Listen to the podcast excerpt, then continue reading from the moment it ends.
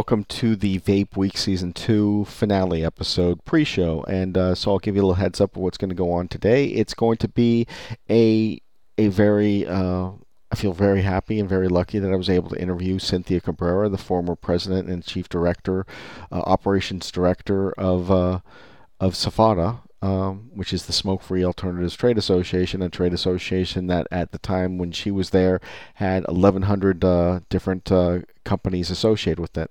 So we'll we'll talk about that, and then we'll talk about what she's now working on, and I'll give you a heads up. Uh, it's going to be the No on Proposition 56 dot. I think it's .com, uh, might be org. I'm not sure. I'll have to check that. And uh, that is a proposition that will be a ballot measure where if enough Californians vote that uh, there could be a Pennsylvania like uh, tax established on California and dramatically reshape the industry in California and frankly the nation. Uh, so uh, that's something that everybody should be working on and the best way to do that because it is going to be a ballot measure with voters is for everybody to talk to their friends and family and ask them to vote no on Proposition 56.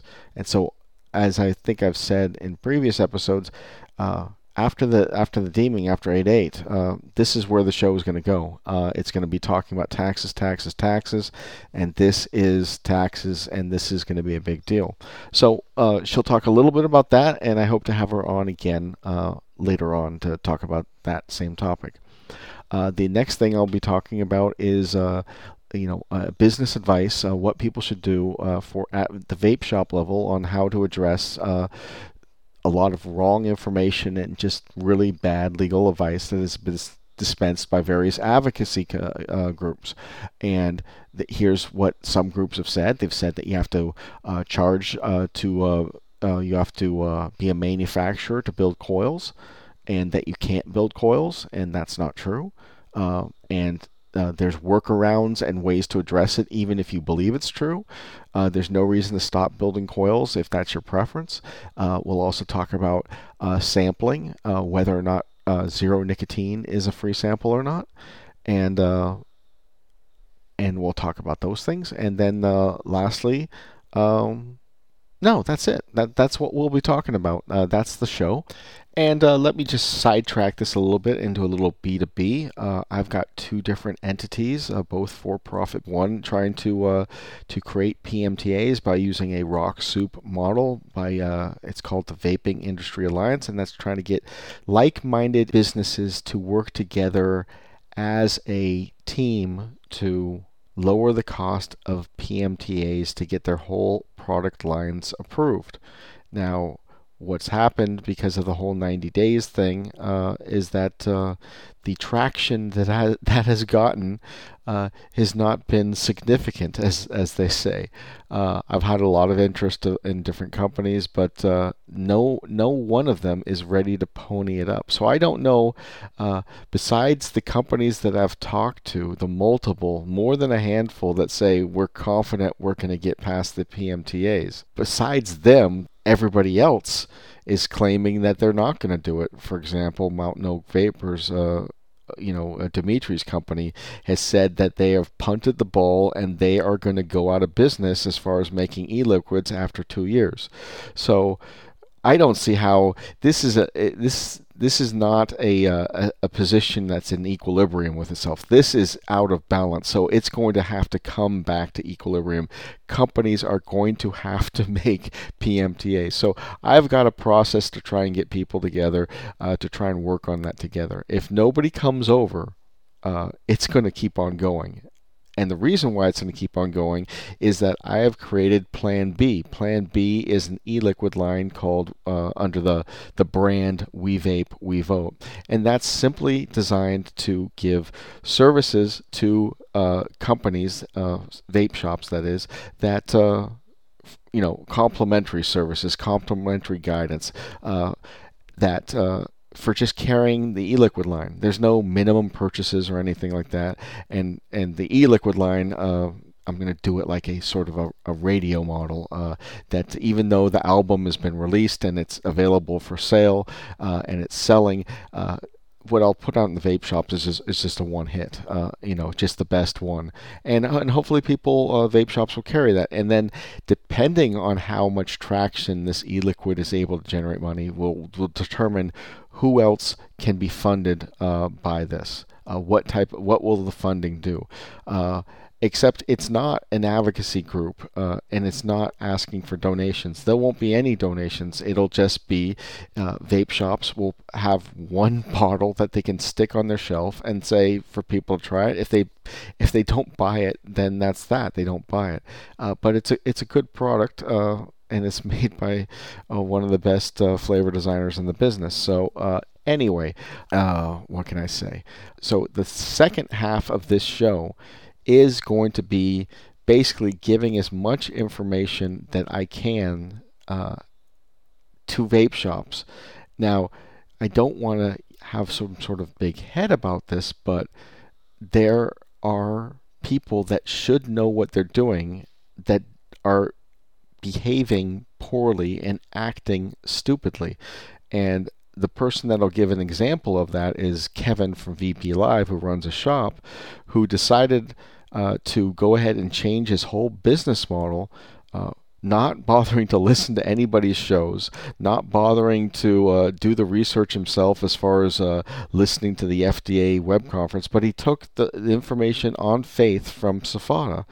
and uh, it's not the old SFATA, it's the it's the new SFATA, which is pretty I still have to say it it's an empty shell of what it once was.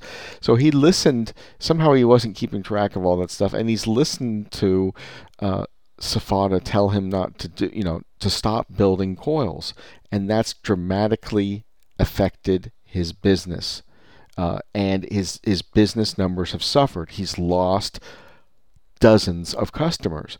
And so I, I don't you know I'm going to give you in this show advice for how to not be like Kevin and how to not make the same mistakes that Kevin has. That's that's good advice. It's going to be good advice, and and and because because I'm going to lay it out in in excruciating detail of how, all the different options, you'll be able to understand what this is. Uh, if you want to contact me uh, for any of this stuff, you can contact me at vapingindustry at gmail.com vapingindustry at gmail.com. So what's going to happen with the e-liquid and, and uh, you know all of this stuff? I don't know. But so this is a little B2B.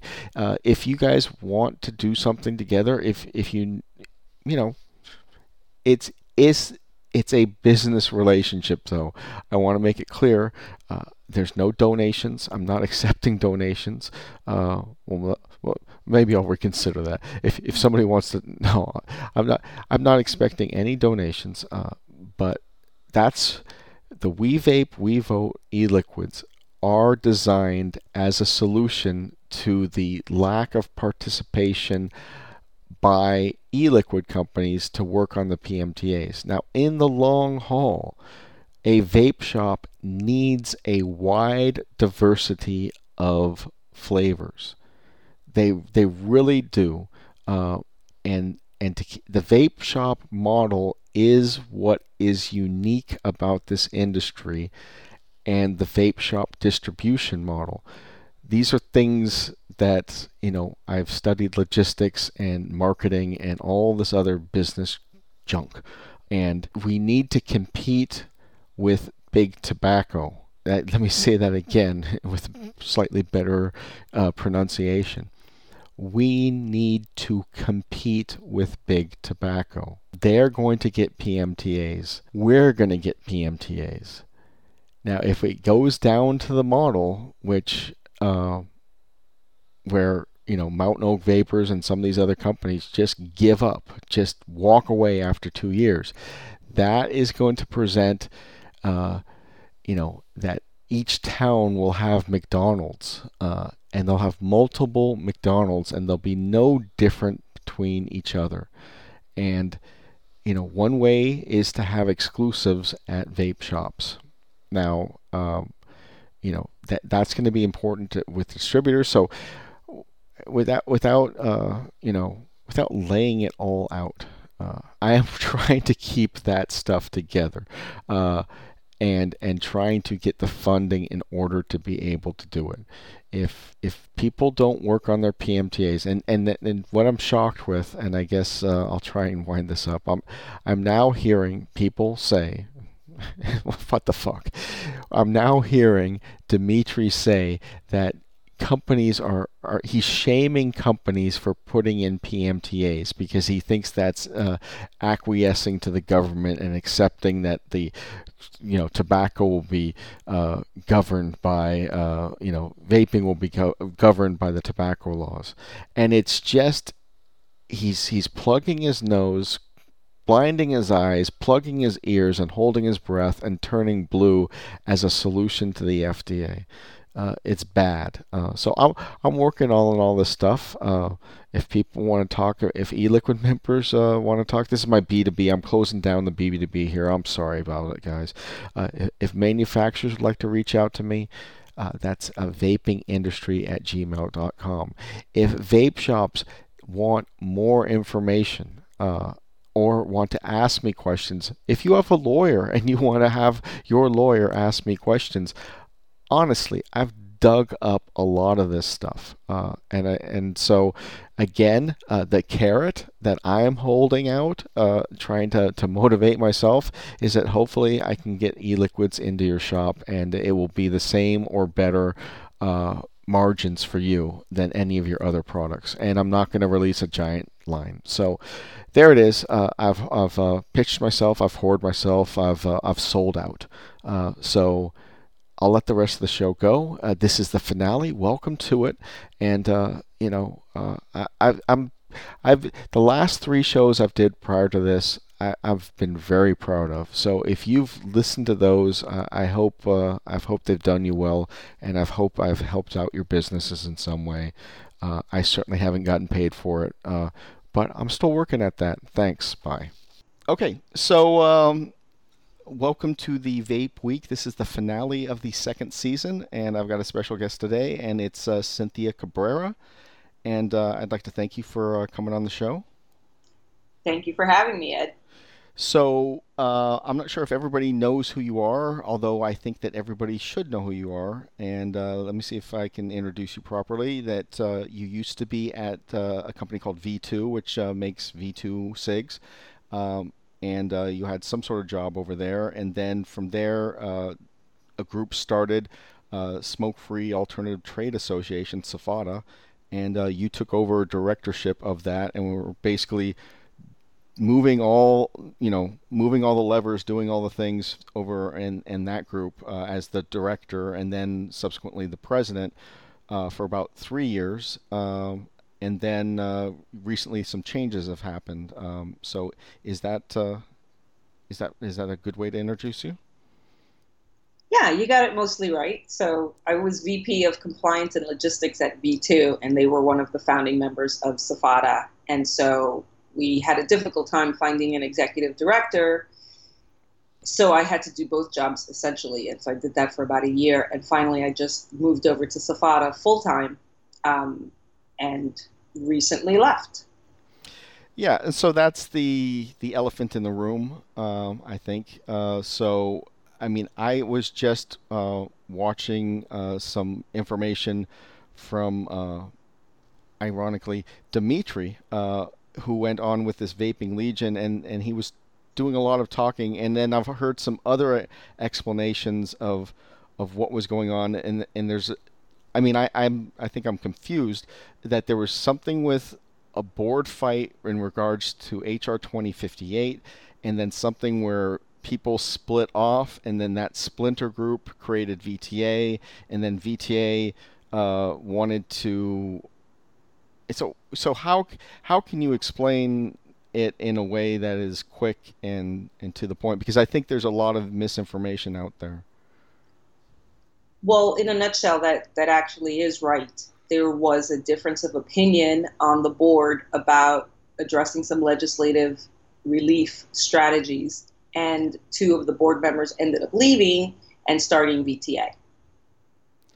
And so at that point, because uh, there was a lot of discussion, uh, so at the last ECC, which was August of 2015, Uh, and there was a lot of stuff, uh, people talking about, you know, SFATA could just implode and all these different things that, you know, I was hearing from people that, uh, and so I, I, you know, I was not in SFATA. So uh, there was just a lot of rumors flying around. So out of whatever the board fight was, is that you became president and director. So you were president of the board and uh, director, correct? Yes so I remember ECC last year. It was really, really hot. Um, and actually, you know, so just for context, just so you know, when I got this project, when I was working at V2 and this project got kind of like dumped in my lap, it literally just got dumped in my lap with orders to just like make it work. And there was not a lot of support all the time to make it work, but I did. And for all the years that I worked on SFATA, I mean, the idea for SFATA came up in like uh, 2011, toward the end of 2011. So for all the time that I worked on SFATA, I mean, f- literally from the beginning, from the first like meeting that we had about how we would do this, I mean, it was literally just Cynthia, do this. Cynthia, take care of this. Get this done. Get that done. Get whatever. I mean, I flew to China once to meet with um, some of the people that were at the time uh, sponsors, not members of the organization, to give them like certificates and awards and training and all this for you know supporting SFATA in the early days. And it was always just do this, do that, get it done. And every time I would just get it done because that was the job, and you know a lot of important stuff was at stake. But it was just something that kept growing and just kind of like stuff just kept getting heaped on, you know. So back to ECC last year, um, at the time I, you know, it was just still always me and my assistant, and I had only gotten the assistant like that year, last year. Um, and there was all this stuff going on with the board, and nobody, I mean, I didn't know what was going on. Nobody was telling me anything. And so the then, the then president decided to leave the organization and what he did was make appoint me to the board and make me the president of the board and what he said to me was, um, we had this long conversation Friday, October 7th. Um, I'm sorry, Thursday, October 7th. Um, and I remember it because my sister got married that weekend. But we had this long conversation, and he's like, you know, this way you'll be able to do your job without interference from the board, and you can just do what you need to do because what's always happened is like every time somebody on the board, you know, if there was some kind of discord or somebody wanted to prove something, the only employee around was me. And so he was like, I'll just make you president of the board and then you can get stuff done. And, and at that point, I mean, the board was pretty much in tatters. So, so are we talking about Phil Daman? He was the president at the time. But that's who you were just talking about, right? Yes. Okay, so that sounds like a pretty good deal, at least, because I guess there were because I it really doesn't matter uh, to me at, at least at, at, this point what the what the whole thing was. Uh, well, actually, I'll ask about it. But, well, then, but I'll, I'll, I'll, I'll, ask about 2058 because that's supposedly what it was. But but but at least at the end, for whatever he did, he was he said, okay, uh, this is not going the way. Uh, what I'll do is I will walk away from this and will enable you to do the things that you need to do. And that should be a long term structure that won't get messed up. Because that, back when I heard about it, when I heard that you became the president and you were retaining the director, I said, well, good. Now we don't have to worry about any more board fights. It's done with, where we, we can forget about that stuff. So I thought. Um, it's funny because the weekend that the press release went out saying that I had become that I had been appointed to the you know president of the board of directors, um, we picked up SFATA, not we. SFATA picked up like 120 new members, like in the span of like three days, as soon as that announcement went out. Yeah, and, and it, it could. Uh, it, do you, what do you think caused that? Uh, I think it just I think people felt comfortable like somebody who had been there for a long time would still be there guiding the organization. And so if they had been on the fence this was a sign to them that they could you know get off the fence and and just you know send in their check and support the organization. I'm assuming that's what it was. Yeah and, and what from, from an outsider's perspective which would be mine is that uh, you know I had, I had attended up uh, you know the fundraisers up in Sacramento, the SFATA fundraisers um, that were going on. So there was that that was getting organized in California, and then I had heard before before August rumblings of just stuff happening with SFATA, you know, this, that, and the other, and I couldn't get very much good information. So I'll just assume that the information I was getting is, is fair to say that other shops and other other people had pretty much the same thing. So I there was a big there was just this big giant question mark in the air about SFATA. Um, you know, and I guess it, it, when when that when you became the president uh, and uh, also the director, I guess that just freed up uh, the sidelines. That's what it sounds like it what happened. So what was the the whole thing with HR 2058? Um, and this is something I didn't hear or believe existed until about uh, two months ago when I when I started listening to some stuff on uh, this podcast called Smoke Free Radio. Uh, so what what what and and don't keep it short. Uh, it doesn't need to be in great detail. What was there something going on with HR twenty fifty eight? Yeah, there was a philosophical difference of opinion between the board members about whether 2058 should be supported. And who was not? Uh, well, what side were, you in support of HR twenty fifty eight? Yeah. And yeah, of course, that's that's what I would think. So who wasn't in support of HR twenty fifty eight? Because it, how could you not? I don't understand how anybody could not support it. What's the downside? I know it could not work. I mean, it could fail, but why wouldn't you support it? I don't. Doesn't well, make it. You want me to keep it short, but it's not a short answer. The answer, I'll try that. The answer is that um, the remaining board members, the ones that didn't leave, were concerned that 2058 would turn vapor products into tobacco products and then make it more difficult to sue later um, once the deeming regulations came out and they were awful. And so the other guys that left were like, no, 2058 is the only chance we've got, and we need to support it, and we got to, you know, we'll deal with this other stuff later. And I did speak to one of the attorneys, um, one of SFATA's attorneys at Venable, and I did ask him. I was like, what's what's the deal with this? You know, is it actually going to make litigation difficult? And he said, maybe a little bit. He's like, but you know, it gets it moves the predicate date, which is what you need. You know, so it was a question of what do we take and, and what do we leave. And by the way, nobody asked me what I wanted to do. So. Okay, so this was a board decision at that point. Yes. Was, this is all going on in the board, and you're still, you know, grinding forward. Uh, so, I, I, think I heard a different thing. So everybody that left SFATA board members, they all were against HR 2058, or was it a mixed match? Or 2058, they were for it. The board that stayed was against it. Oh wow! So, and I, by, just just so you know, there were like four board members, and then two dropped out, and then there were only two. So yeah, I, I I've made jokes on my show before. Is that whoever updates the SFATA website, uh, the pictures does it faster than the press releases because I, I would follow uh, at that time and it, over days it was like there there was five uh, uh, board members and then it would go down to four and then it would go down to three and then a new person would pop up and, and it was just it was like a, a, a playing card thing. So this is this is i certainly did i'm laughing but let me just tell you that it was such an extraordinarily stressful and difficult time like i can't even tell you enough how difficult it was yeah, I, I can imagine. And, and, what you just said, I just learned something that I definitely didn't know before. So, uh, because I've heard Dimitri, the only person I've really heard explaining what's happened eh, is Dimitri. And so, um, and I'm not sure how Dimitri would know any, you know, inner well, details or anything. Well, he, he went on. Uh, there's a, a group called the Vaping Legion, and, and a podcast was put out uh, I guess it was Saturday or Sunday.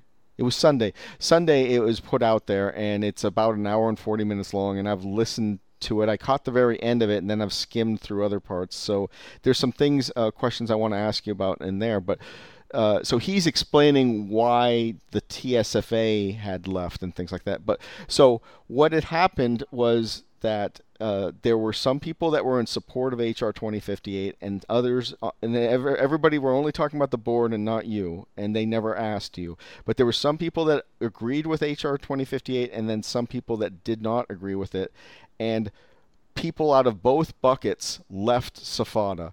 However, the people that remained on the board in SFATA were people that were against HR 2058. Is that correct? Yeah, I mean, at the end of the day, the only board members left standing before any you know significant changes were made were Phil and Glenn. Um, and then Phil decided to step down and appoint me to the board of directors. And so for a while, it was just me and Glenn. Um, and, you know, I think Glenn, like Phil, had this philosophical issue with 2058 and whether, you know, voluntarily declaring a vapor product to be a tobacco product was going to be an issue, you know, if that's what we really wanted to do as an right. industry. But in the mix of the board members that left at that time, it was not a homogeneous group. There were some that left and they were for HR 2058. There at least one, it sounds like, right? Yeah, there were I there was there, there was at least one. There, so I was just saying because I don't need because I don't know all these names, but but there were there was two two camps. One that was for HR 2058, one that was against it. Phil was against it, and then Phil was for or against HR 2058. Against. Okay, so he he uh, eh, he left, but there were some people that left that were were board members but were actually for HR 2058 but they yeah, just they left in the whole process. It was it wasn't like there was one group that stayed and one group that left. The group that left was of it was egg and yolk. It was not just one or the other. So so then uh, it sounds but, like what but but to be clear, I mean there were six board members, two left to go form VTA. All of them the difference of opinion was they were concerned about what was better for the vapor industry and so they took these separate routes and rather than work it out you know or they couldn't work it out whatever um, this is what happened. So the okay. four board members that were remaining were the ones who you know were not rushing to support 2058 just yet. And then that ended up being only two board members. So it's to me it sounds like phil as they say, did a solid by saying, okay, I understand what's going on here, and I'm going to put it in your hands, Cynthia. So he, he handed you the football and said, okay, you're going to run with this thing. I'm not going to be in your way. So is that fair to say that that he? It is. Yes. It is. So that's good because uh, I did not have that. Uh, I didn't really understand that uh, to be the case. I, I, again, I'm, I'm only looking at this from the outside. So, uh, so then to to what I'll make a comment here is that it doesn't make sense for people to be worried about HR 2058 changing the implications of how vapor products are considered by the federal government because in the amicus brief that was sent in uh, on the Sottera case, there was a large group of people, including uh, Bill Godshall and then uh, a group that Julie Woessner used to have, and also CASAA and a whole bunch of uh, Dr. Siegels and other people, I think Nitzkin too, that they all said that vaping was a tobacco product, asserted that to the court, and they also said that the Tobacco Control uh, Control Act of 2009 was a law that can regulate it. And so all of that happened as, as predating all of this stuff in 2015. So I don't see the the real big danger. Um, and and what I'm the reason why I'm saying that is because the highest appellate of the of the court of the land upheld that decision and essentially validated the amicus brief which they ruled in favor of. It was so I don't I think to unwind it would be very very very difficult. However, fixing the predicate date is still possible. So HR 2058 is a great thing if it can if it can work. But I don't see any downside to it, not at all. What I will say is that Phil and the two board members that left, it seemed to me were all acting on the strength of their convictions, whatever they were.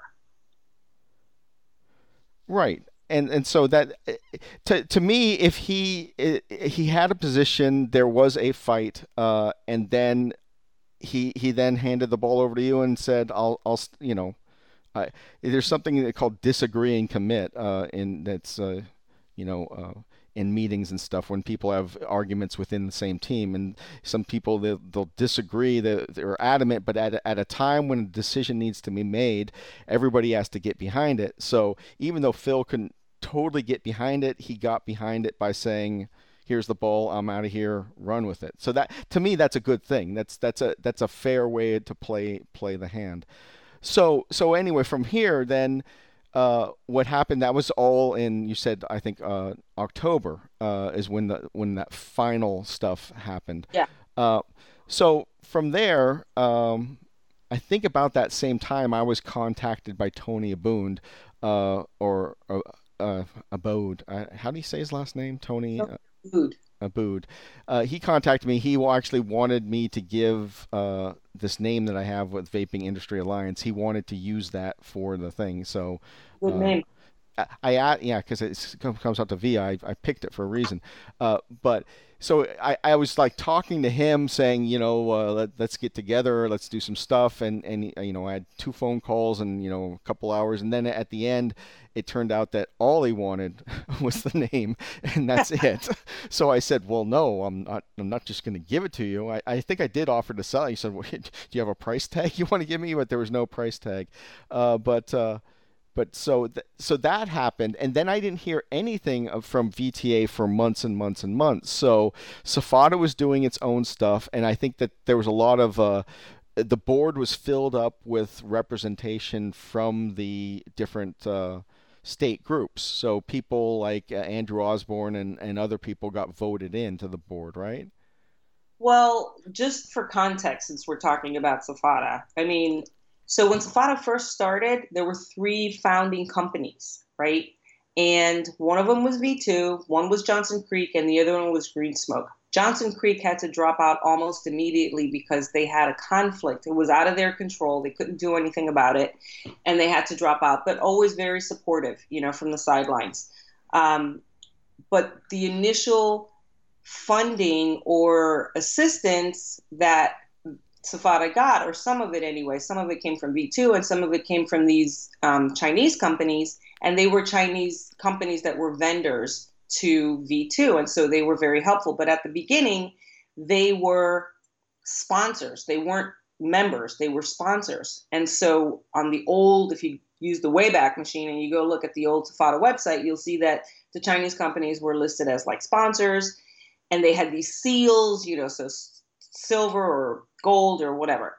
And it was based on whatever amount, you know, they had committed to the organization or whatever. And then the following year, they had to change the internal structure of the organization. And to do that, they had to account for these Chinese companies. And so they created a category of membership called foreign members.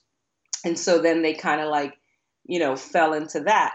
And so they had these foreign members. And then it wasn't until a year or two after that, I think another year after that, that state chapters were even discussed and like the board had to approve having state chapters. The reason that I bring all this up is because SFATA had to evolve from what it first was. I mean, I think when it first started, the dues were like $100,000. I mean, it was like a lot of money and that had to change.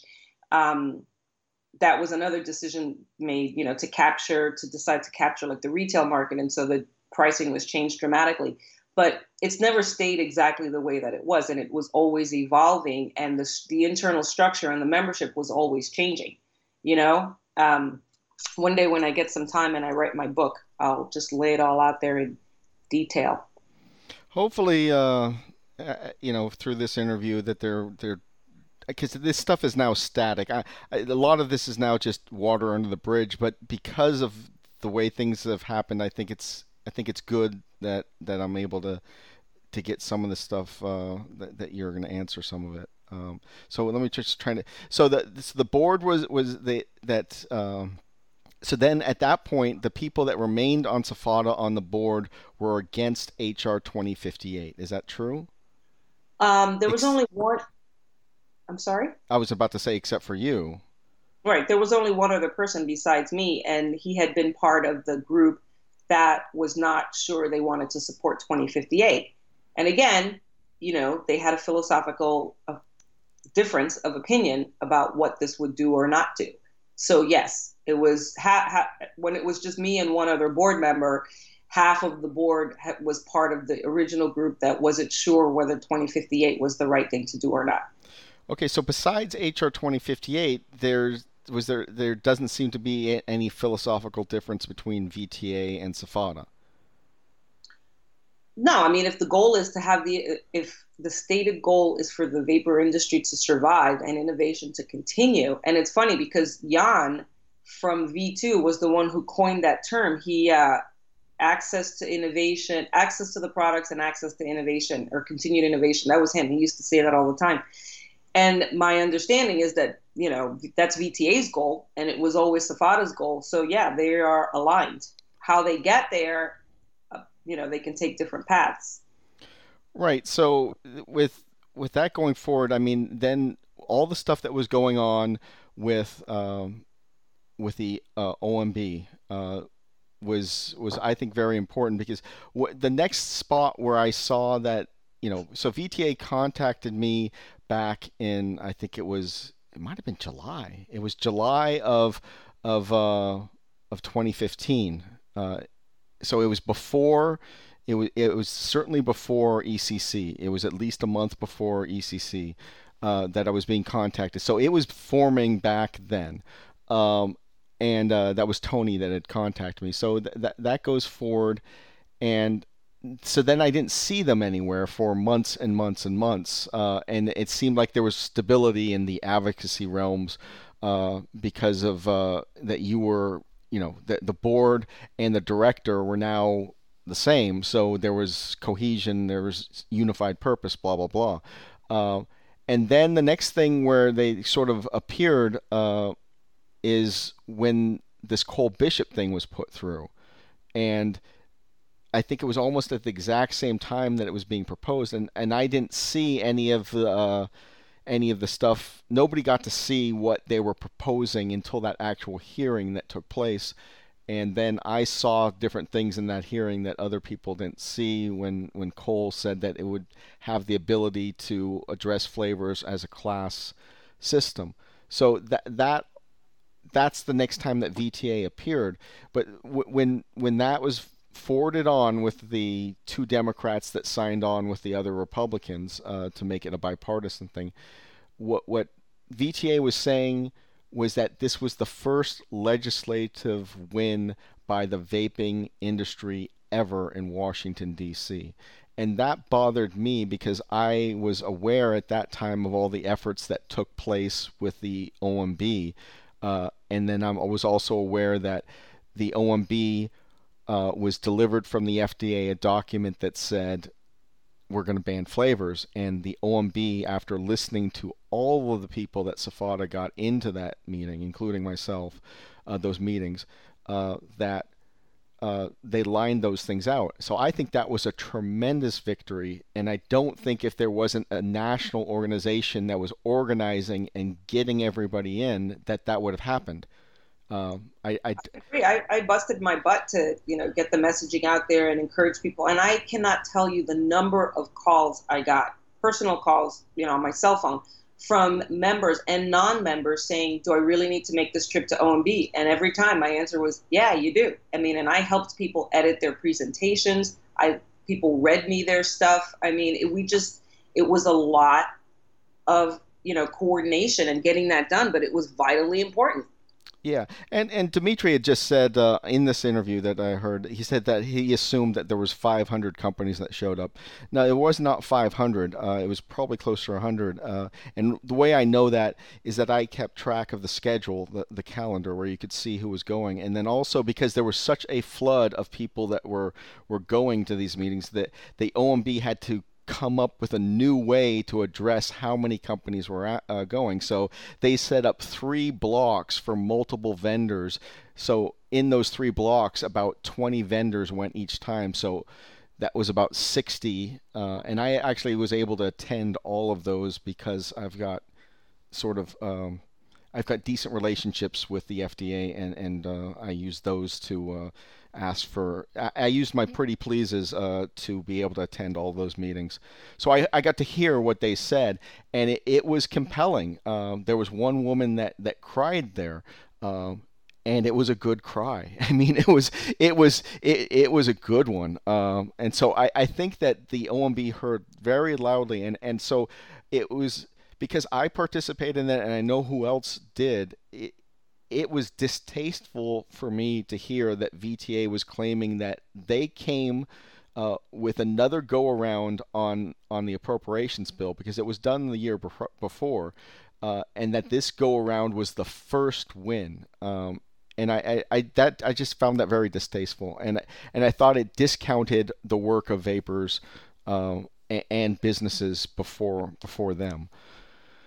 So uh, from there, um, then then then it was this. I, am just not sure what was going on with that, that. I was at this point, I think, trying to start up to get everybody to standardize to one group, but there was then became I think all of the TSFA members uh, became the first 70 members of VTA. So VTA put out a press release saying we now have 70 members, and I think that was just TSFA signed on. Do you know? Uh, do you have any information on that? Uh, well, I don't know how you know. I don't look at VTA's membership records, um, but if they bring when when TSFA um, was a member of SFATA, they counted as one member because they were their own organization, and because the way that SFATA had it structured was that if an organization was a member, their members could, you know, get the dis- the discount to attend conferences and stuff like that, but the organization could vote as one person. You know, it was just one vote as opposed to 70 people getting to vote or something. And giving an example, that's the that's the easiest one. Um, without having paid member dues into SFATA, although the organization did pay SFATA as an organization. If V, I mean, I don't know how VTA's membership works, but if they, you know, elect to take in those 70 members from that one organization as 70 separate members, well, that's a fast way to grow their numbers.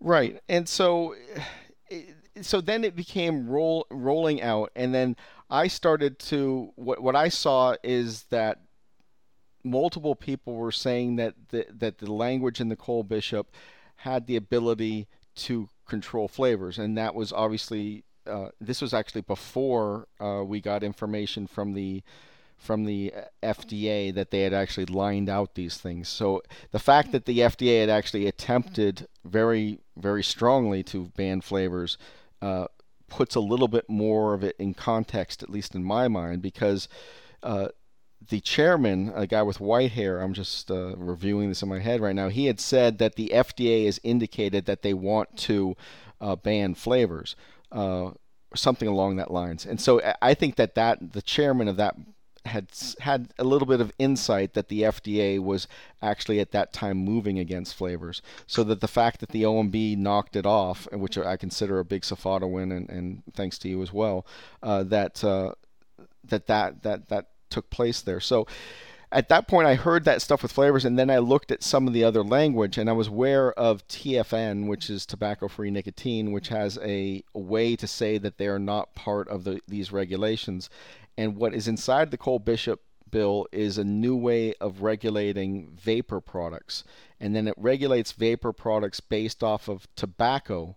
I'm sorry, it regulates vapor products based off of nicotine only completely independent of any source is the way it's written in that. So it would change the FD&C Act uh, from from changing uh, from regulating it based off of tobacco and and making it just on nicotine itself. Um, so to, to me that was a, a, a major uh, major problem uh, in there. So so I guess it, it ping pong back and forth, and then I I, I did a lot of due diligence uh, on Tony Abund, and you know, he was involved with this whole Rezko thing and Blagojevich uh, and donations from uh, Tony Abund that were given to President Obama as a candidate. Uh, he had to he had to donate those to charity uh, because of problems with that. And then the governor, who was a friend of Tony's, uh, refused to go to his house for a fundraiser. It was this was all in the Chicago papers back then, and uh, there was just a, just a lot of stuff going on there. And and because this uh, Rezko, uh, which Tony Abund was individual Q in in the court filings, because all of this stuff, I thought it would be a really bad experience for a congressman to have Tony walk up to them and say, "I would like you to do this for me." as a lobbyist with with that sort of track record. Now, that that's how my concern with VTA is. I thought that their their leadership had tremendous liabilities. Um, so from for, so then there there was just you know the the community, the vaping community has been very concerned about how many uh, organizations there have been because you've got you've got Vista. Well, actually, it turns out that Vista just just Vista was competing with SFATA to to generate lobbyists, and that that Vista is is done by Kevin Skipper and uh, and Dimitri. So they were they were trying to to do stuff with lobbyists. Uh, and then setting up smoke-free associations in various states that already had SFATA chapters, like Massachusetts.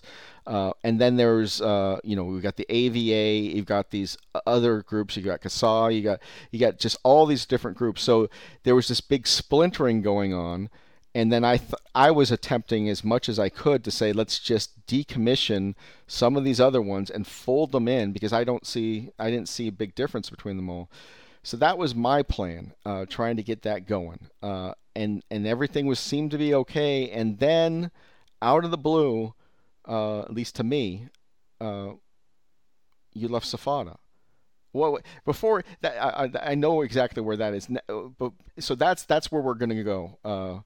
But Dimitri's been saying these other things. He was saying that uh, that there was big Chinese donors that didn't have their names on websites. Is there what? Can you explain what that is? Um. Well. uh, I can't even imagine what Dimitri, and this is not a knock on Dimitri, I, I, Dimitri or anybody else would know about what was on SFATA's website or wasn't on SFATA's website, you know, four years ago. Like, who would know that?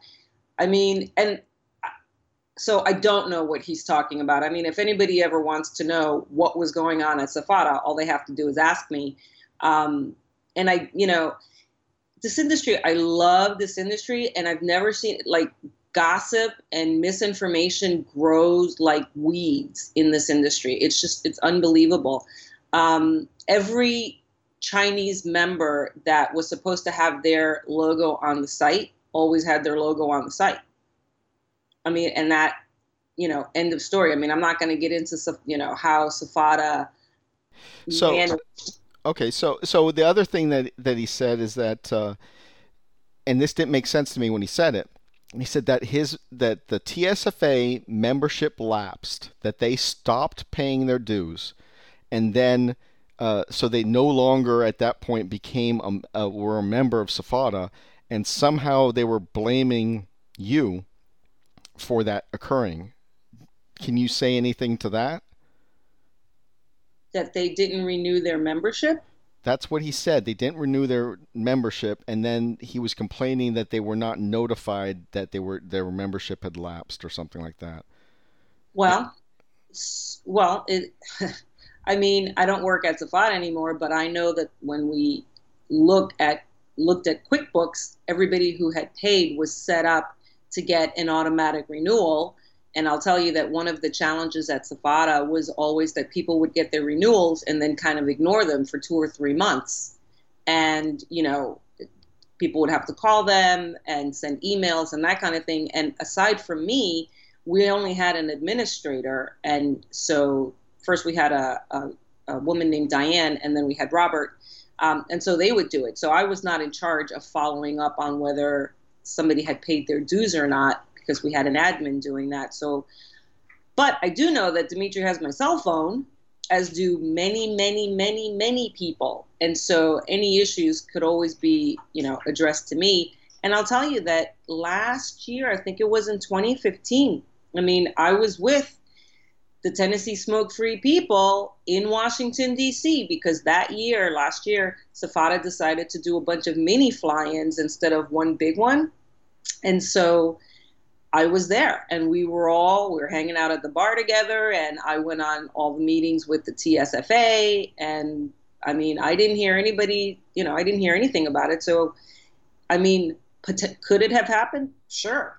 Did somebody bring it to my attention? Not, no. But maybe they brought it to, to the admin's attention. I don't know. Is a fly-in a normal thing? I mean, I, it, the first time I ever heard of this fly-in where where SFATA started bringing in people over the years, multiple years, multiple states, uh, that they bringing them in there and they they uh, you know they, they set up all these meetings with all the, these things and then it's basically like a tour guide that everybody gets to go in and and they you know they, they hit their their senators and their congressmen. Is that like a normal thing in the toolbox? Uh, of... Yeah, actually, all industries conduct fly-ins you know of one sort or another. And so basically a fly-in is where you're you know it's a value add for your members where you take them and they get training. And some of the the bigger organizations that are you know better funded they'll do a dinner with you know elected representatives being you know speakers and you know or they'll have let's say 20 tables for all their members. So you know 10 uh, 20 t- 20 rounds of tens and so at each of those 20 tables, there'll be, you know, some elected official and all the members can like change tables and speak to all of them. And they do them. I mean, they can be a really big deal, really big deal. No, I mean, I think, I think it works. I mean, it, it, it is, it's a, it's a fantastic thing. It's just that it's not something you, it's not something I, I would have thought of myself. Uh, so it's, it's, it's, so it's good. Um, it's very good. It's, it's something I've always been happy that, that SFATA was doing, even though I didn't fly to Washington on any of them. It was like this is good. Um, yeah. so there, there was also something going on with uh, with that Dimitri was saying that uh, VTA because even though uh, Dimitri insists that he's not the head of VTA, which he certainly isn't, um, most of the time where uh, VTA is a very closed uh, private trade association. They they don't have any of their press releases on their website. You have to go to Dimitri's uh, web page to see it. They don't even post them all on their own Facebook. So you, you ha- the the press releases that they put out, you have to. It's like they're handed between people. It's it's kind of they're secretive for some reason. And and the only places I've ever seen Tony Aboon talking is when Dimitri is there at the very same time. Like they did a, a show on White Cloud together, and they've done some other stuff. So uh, what was my question? It was. Uh, Oh, I damn, blanked on it. Uh, well, I will tell you while you remember your question that in 2015, SFATA did, instead of doing the one big fly in, they just broke it up into multi state ones um, over the months. And the point of that was to keep up awareness and pressure about Cole Bishop. Right. And this, I, I do remember that, uh, which was. Uh, that that was at the same time when Dimitri was going up into Massachusetts to set up the Smoke Free Association in Massachusetts, and then Dimitri went on to his podcast and and then had the guy from Massachusetts, I think his name was uh, uh, Jamie, uh, that. Uh, that, that he was saying how they were so terribly disappointed with the SFATA lobbyist and they were so immensely comfortable with the Vista approved lobbyist. So it was frustrating to me because it's such a small state. You don't need two organizations, and I can't imagine that HR 2058 was a difference between those two groups. So there, there's a lot of frustration. I've talked to, to you know e-liquid manufacturers and uh, vape shops that say that they have dedicated dollars that they've set aside to advocacy, but they are keeping it on the sidelines until they figure out where they can put it, where it just won't be absorbed into nothingness.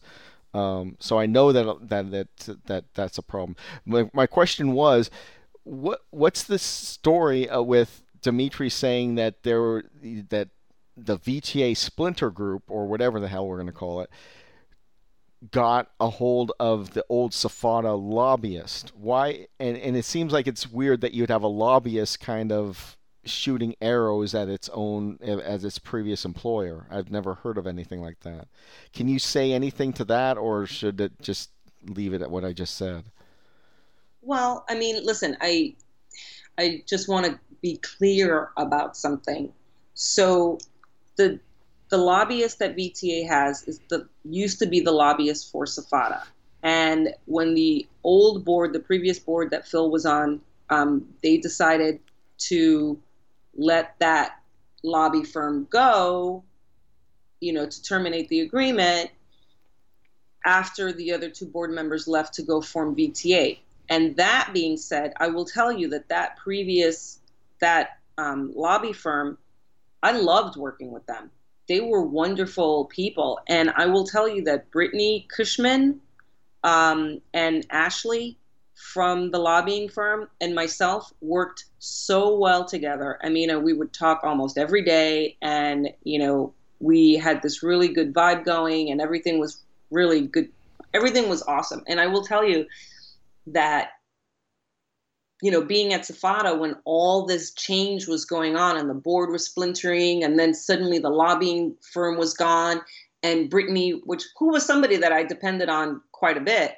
Um, she was gone, you know, and all this, and it was like a lot of upheaval. But I will tell you that Brittany, myself, and Ashley, as a matter of fact, our emails would go out and it would be ABC because it was Ashley, Brittany, Cynthia.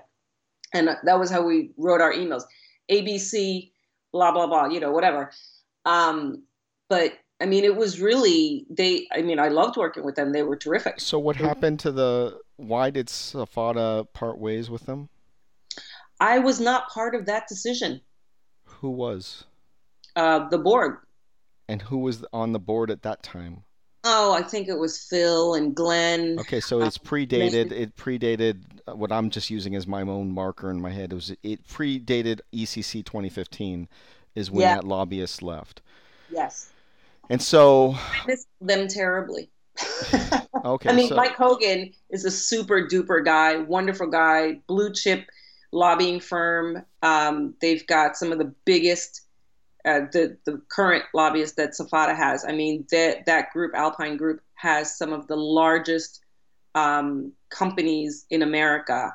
You know, they represent Nike, they represent Intel, Walmart. I mean, just huge companies. So they're no joke. I mean, they're like the real deal. Yeah, so, and then, then it's uh, guilt by association. So when you knock on a congressman's door and they they say, "Oh, you're from Alpine Group, you represent these big mega corporations," uh, and oh, you're here to talk to us about uh, the, the, these little tiny vapor guys. Okay, yeah, I guess we're going to listen to you with a little more authority if if they, if you guys have their back. You know, so it's good. It's good to be associated with with much with people. With uh, it's good to be with the deeper pockets when you have a lobbyist. So that's a good thing. Okay, so that's that's with the lobbyist. So uh, I think I understand that. Um, and so I guess where I think oh, I guess there's one other thing is that uh, Dimitri on this show on Sunday accused you of blackmailing the Chinese. and and I would say I would say it in a different way, but he said blackmailing. Um, Oh, okay. Wait. I, I. I, can I might be able to get you the sound clip if you need it.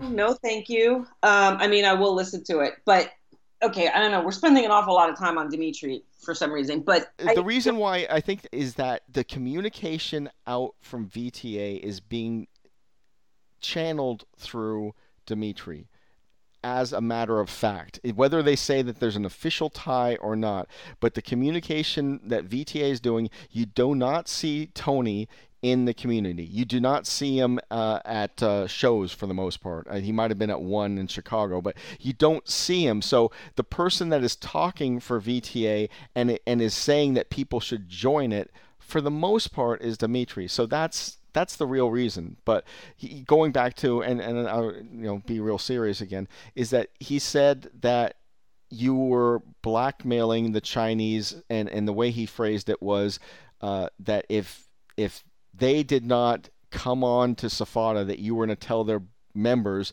to stop buying their products. It was a real quid pro quo type of threat in your blackmailing, is what he was he was alleging uh, in public that you did were doing. Okay um, first of all, I doubt highly that anybody at VTA, Brittany or Tony or anybody would ever accuse me of blackmail. That's that's for starters, um, because they're just not like that. Um, so, and I, I I have a hard time believing that Dimitri would accuse me of blackmailing somebody. I mean, that's the kind of stuff you sue people over, right? I mean, you no, know what I, I, mean, it, it's. Like, who, you, are not a public figure is the thing and so i, I was surprised to hear figure. it I, I have a company and i have a reputation and you would i mean to accuse somebody of blackmail you'd have to be able to prove it what i will tell you is this the vapor industry is hugely divided. And I know that there are a lot of people that hate trade associations. And I have to say, now that I'm gone from SFATA I do, I mean, I keep doing my work in the vapor industry, and I knew that I could do a lot of good, more good for the vapor industry on my own. So I'm totally happy with that decision. Um, but there's a lot of there are a lot of people that thrive off of divisiveness. I i imagine you know some people might say that about you. I'm not saying that. I'm just saying that you know there are a lot of people that want you to pick a side. And you know if you're not on on their side then you're on the wrong side and they're gonna take you down or whatever. And there's no such thing as just letting people be and letting organizations be and whatever so but i will tell you that there was an email that went out from a particular Chinese company, and it was brought to my attention by um, a SFATA member, Amy um, from Wyoming, very nice lady. She brought it to my attention, and it was this email, and basically what it said was um, that they were, you know, was after the regs came out, and that they were going to support, you know, the industry, and they were going to do everything that they could, and that they were going to put they were going to donate money to the only organizations that had ever done anything for the vapor industry and SFATA was not listed there. So as executive director, I will tell you that I was very annoyed by this and I forwarded a copy of it to the board and I let them know that I was really aggravated about this and I waited like 2 days um, and I re- sent an email and I said, I'm dismayed to see that you would say something like this that SFATA has, you know, never supported anything when we've been around longer than anybody. And, you know, happy to share the accomplishments with you. Um, I said, however, if, you know, you want to say something like that, then I, you know, it will be within our rights to let our members know which organizations, which companies support SFATA so that they can make a decision about who they want to support, which is exactly the same thing as when everybody tells retailers or or manufacturers tell your customers you know find out if they if they belong to an organization who they support. And if they you know if they support who you want or if they support an organization then support those companies exactly the same thing that's not blackmail first of all, blackmail is illegal, which is, it's also saying that is slander also opens the door for, I mean, I don't own a big business in this industry, but I, you know, I mean, if somebody were to slander somebody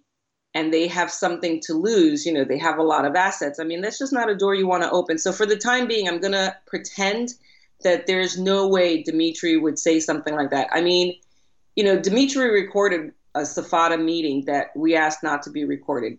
He recorded it, he played it on his show. We let it go. I went on his show, tried to be supportive and the whole thing. And I don't have anything against Dimitri. You know, this whole industry has played out in this like weird way. And now that I'm not, you know, part of a trade association, I just want to do my thing and help the vapor space, you know? Right. And so um, uh, I'll just address, I understand what you're saying. So, uh, but I'll just stress one of the things that you're saying about me is that I, I certainly do not thrive or want to see. Uh, I know, did not say that you do. I know, but you said that some might see that I that might think that.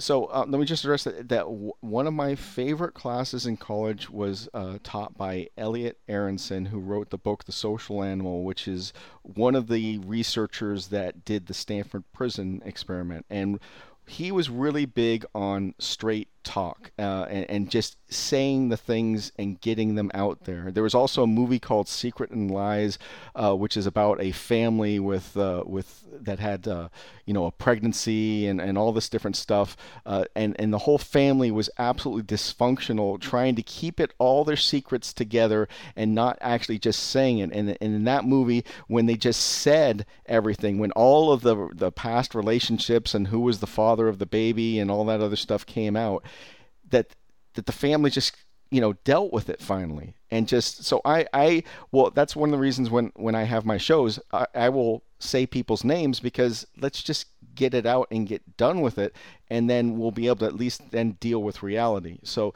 that's i'm not afraid of drama but i'm, I'm not uh, i'm not trying to spark up fights. I would i want to put it out you know, i guess you live in florida which is the sunshine state which has the sunshine laws which believes that you know sunshine is the, the best disinfectant and that's kind of i also agree with that except there's crazy people in Florida. I, I don't know how you live there. Yeah, we we we do have the crazies here. It's true. We so, always joke like if if something weird happens in the world, there's a connection back to Florida. Oh yeah, uh, and the last one, uh, I think the the when Christine Grimmie got killed. Yes. that's that's the one that's the, la- the like the last straw for me. That that should yeah. never happen. Uh, yeah. So so I guess we're at the point of. Um, you left SFATA, uh, and, and and I want to wind this down too. So, uh, how, why did you? What was the process of leaving SFATA? Here's what I believe that I know, is that the board met without you, and that uh, which is I don't. I think in normal board rules, you know, rules of incorporation, that the board should not meet without the board president. And if they're going to do that, I think you have to say we're going to do this without you. But the board met, they and and Cap O'Rourke and Shell Hamill took a vote, or or somehow the vote was taken, and that the next thing they delivered to you. Uh, is that you were, you were no longer president because the, all of this secret coup d'etat board meetings took place without you, and they handed you uh, that you're no longer president. Is that accurate? What I will say is that the board, without me, took a series of, made a series of decisions. And when they shared the process by which the decisions had been made and what they had done, um, I made the decision that my time at SFATA was up. Right. So so from from my perspective is that in ECC 2015 there was a shakeup and then it was fixed and it was given a long-term cemented solution and Phil Daman uh, did everybody solid and said okay here's the ball Cynthia run with it you know you won't at least have to deal with a board fight again. And and that's how i felt about it then. And then back in 2016 one month into to where the deeming uh, at you know, the 90 days you know everybody knows the 90 days. 30 days into the 90 days SFATA somehow is deciding it'd be a great time to be messing with the president. And it, that outraged me. Uh, i guess that's the only way to, to express it. And so uh, I think I think that's that the board told you that they met and then they told you that and then you left, right? I think you just said that. And then the next communications that I saw out from SFATA is that you are still going to be working on SFATA. So I'm are, not working on SFATA. But the communications said that you would still be uh, still be doing stuff. That I'm just saying. I'm not. That's not a question. That's what the communications out. Oh, oh, oh. Sorry. Uh, yeah, that, I mean, they were communicating that they were negotiating out, and that was that was put out to everybody. Um, so, I guess that you're saying that that that part. Uh, you severed all. Uh, the, the easiest way to ask the question is, when did you sever all ties with SFATA? The day that I said I was leaving the day that I said I quit, it was the first Monday in June. So the first Monday in June is going to be essentially it's exactly where I thought it was. Uh, the the rules came out on May fifth, Uh, they then were delivered officially on the 10th, and then the first thing, so night, just right in there, 30 days and after, they, they thought they'd be just messing around with the board, and then and then I've seen communications out from SFATA after you left where they're talking about the importance of that they're going to work on bylaws, and they they were saying that vendors were upset that uh, different emails were not, uh, uh, sorry, different placards of businesses were not on the SFATA site. So I just went while I was talking, went over to the SFATA site, and you were still listed as the executive director. So I'm just going to say that I'm definitely not wrong that SFATA has been communicating out that you would still be assisting them in this whole time period. So that's been the marketing out to the public, uh, the idiots like myself, that you were still in somehow working with them. But that's no, not the case. That is not the case. All right. Um, so I guess um, you know at this point, what it says is that uh, Cap O'Rourke, which is a person I, I I'm actually surprised that my picture is still on the website. It's not just your picture; it's it's the letter from the executive director. It, it, gives, and at the end it says, "Please join us on this adventure. It's going to be quite a ride." So uh, even even yeah, people... I'm surprised any of that is still up on the website. You know, I oh, mean, what we all have. I think what all the what we all share in the vapor space. I mean, you know, when I decided, when I made my decision to leave SFATA, I was very clear in my head that this is what I needed to do. I had the strength of my convictions, and I assume that SFATA did as well, which is why it surprises me that my info would still be up there. Yeah, and I was very frustrated with with. Uh, I mean, another board member uh, uh, resigned somewhere along this, which was uh, Andrew Osborne. I just don't. I think that the, the timing was absolutely horrific uh, because it left, it had VTA coming in and, and trying to assert itself.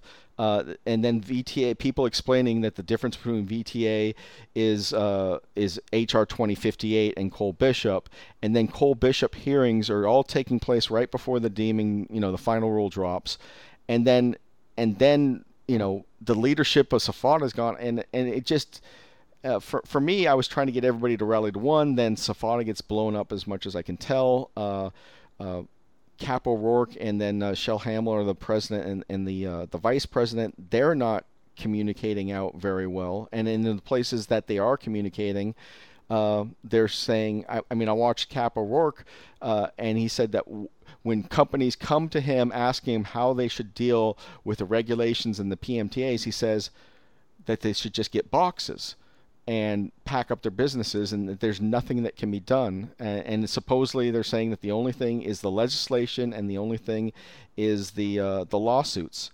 And uh, sorry I'll say it one more time. Dimitri has put the odds of both of those at, at 5% each on that last broadcast.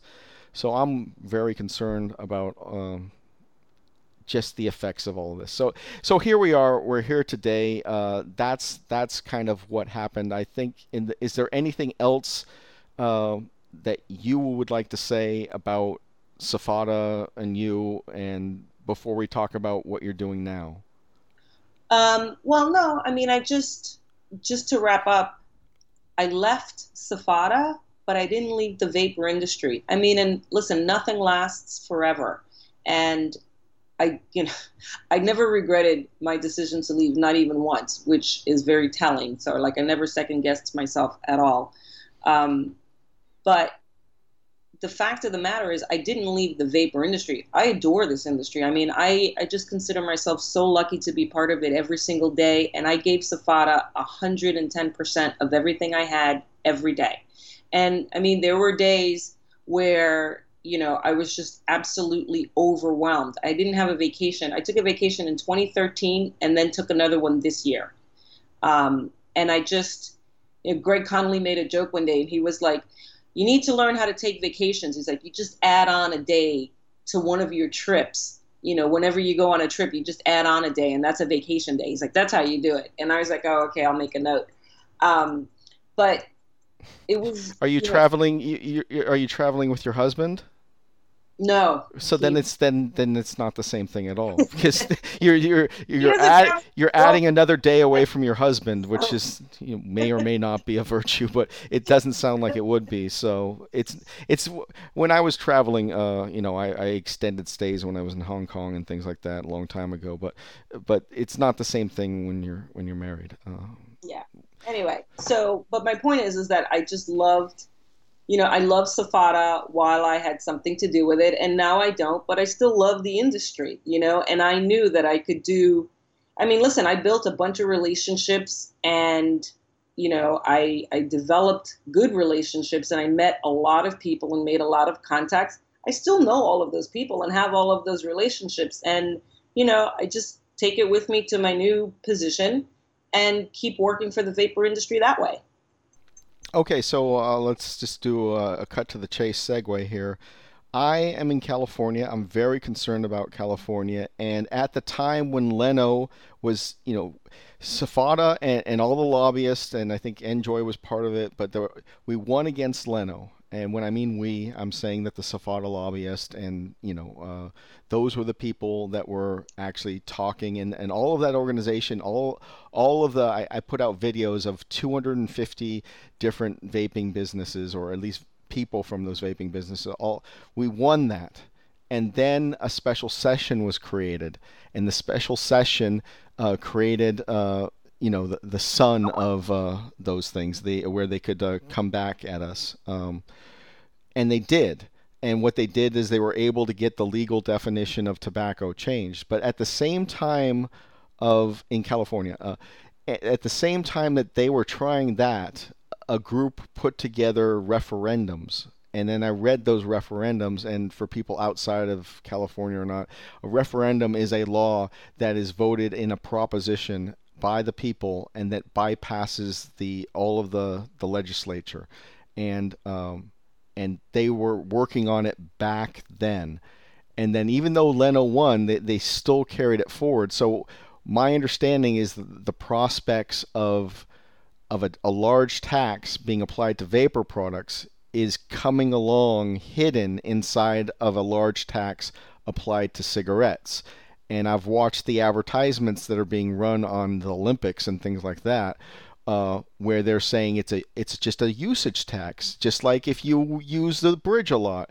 So if you use the bridge a lot, and since smokers cost uh, money to our medical system, this is just a reasonable cost for the extra costs that the smokers are burdening uh, incurring, and so should they those those smokers just pay the cost their fair share type of argument commercial and they just completely ignore uh, smoking. Um, so my understanding, and then, and this is the main reason I, I, wanted to bring you on the show, is that um, you are, are working on this now.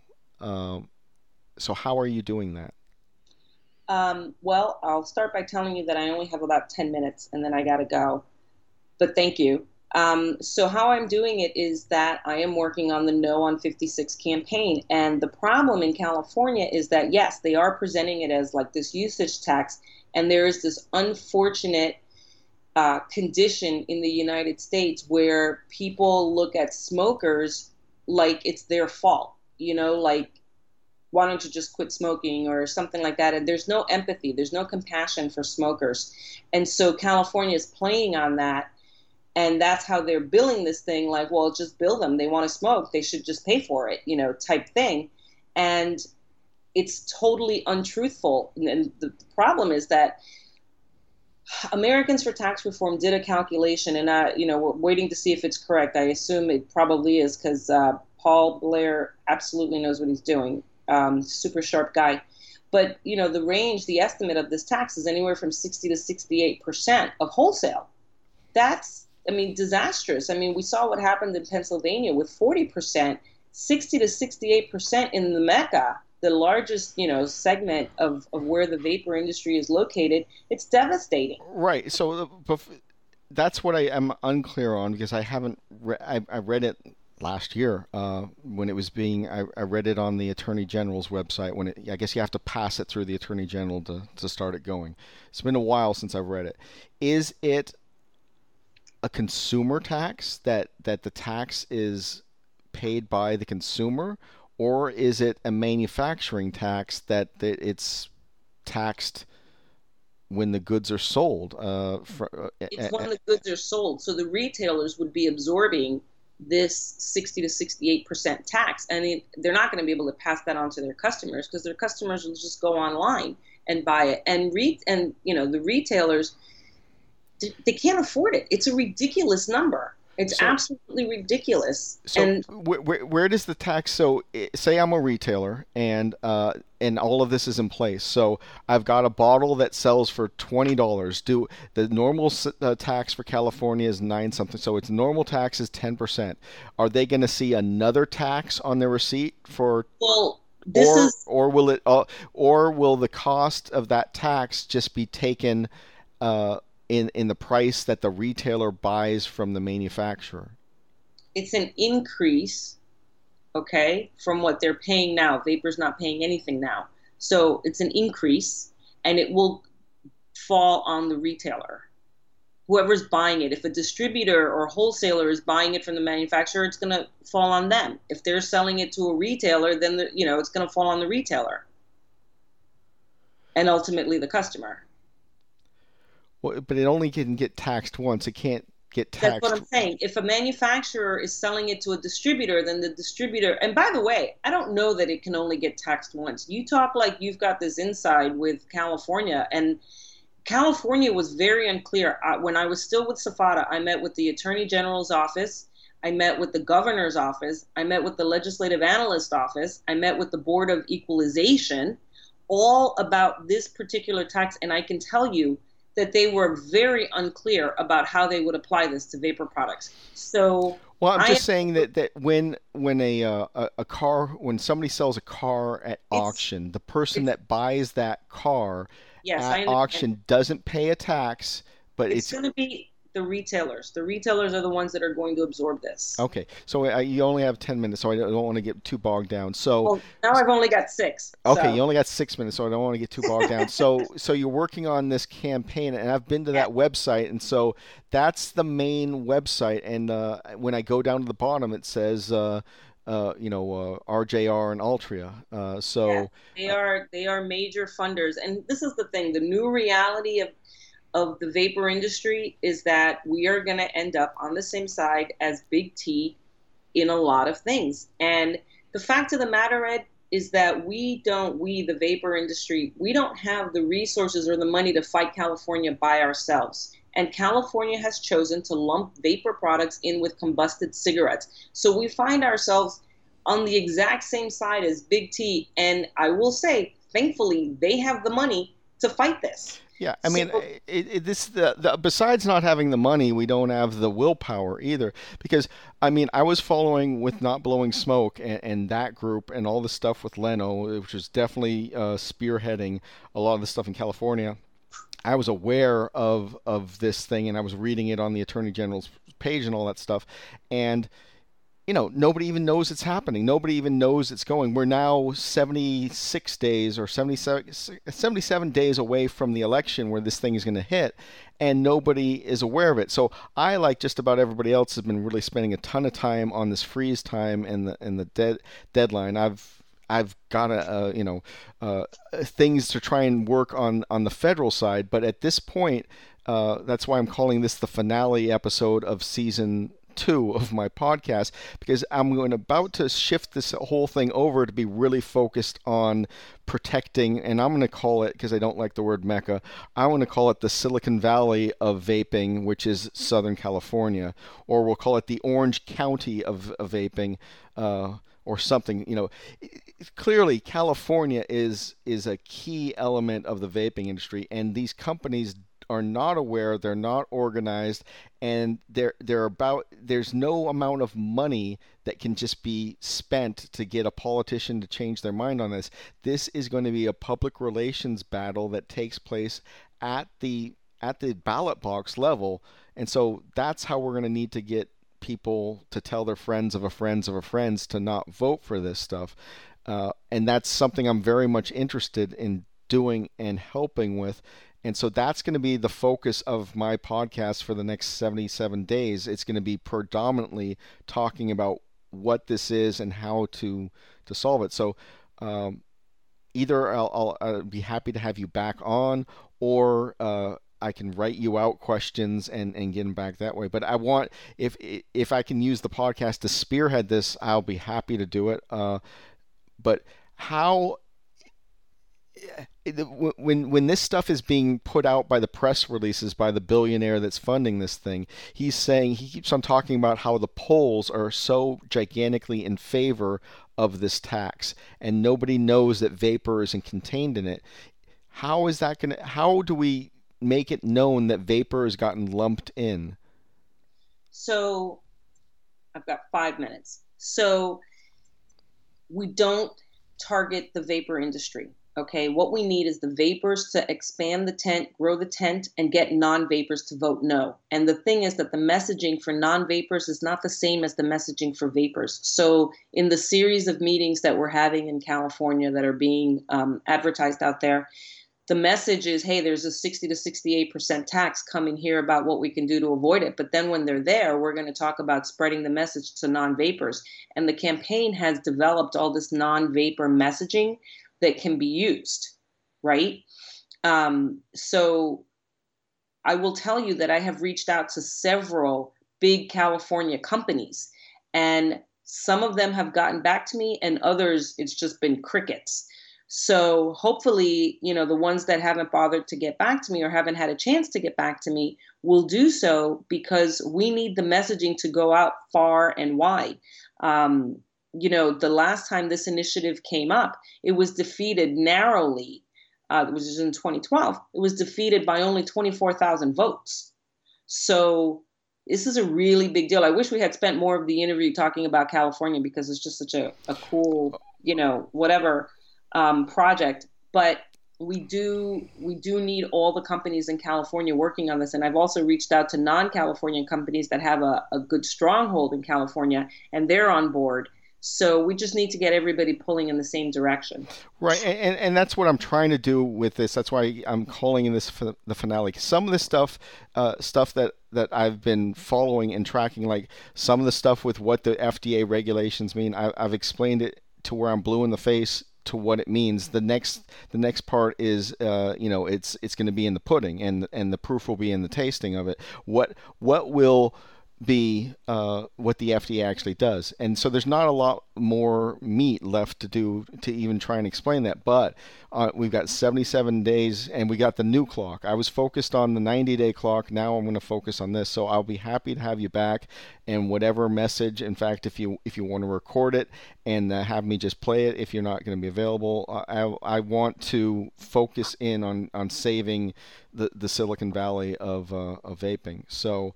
Um, I will get with you offline uh, to do that. So I just want to, you know, thank you uh, for doing this. I think it. I think you you should. Uh, I think I went over it in enough detail with you, and you, you responded with enough candor to where I don't think you ever need to talk about this stuff again. I, and that was I hope to never have to talk about it again. I, I think this I think this would be the definitive interview, and you can point people to this if they want to uh, listen to it. And I don't.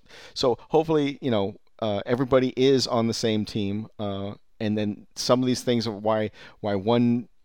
There are too many organizations, though. So what, what you're what you're doing is very tactically based. I like that, um, and so I think I think I'll just uh, let you say how you want to say goodbye, and I'll let you go. I, I very much thank you, and I'm sure uh, people that listen to this will thank you for everything you've done uh, within and and exterior to SFATA over the many years, uh, because I think it's made a difference, and I think that if nothing else, the the most clear vaping win that is demonstrative and that can be shown was the OMB and the OMB saying we've heard enough. We're not going to let the FDA uh, ban flavors.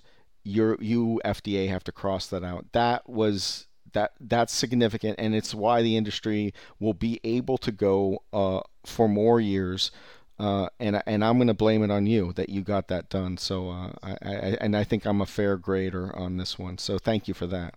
Well, I appreciate that. Thank you very much. I mean, listen, my my whole goal. I love vaping. I love the industry. I love the potential that it's got. I mean, it's just very near and dear to my heart.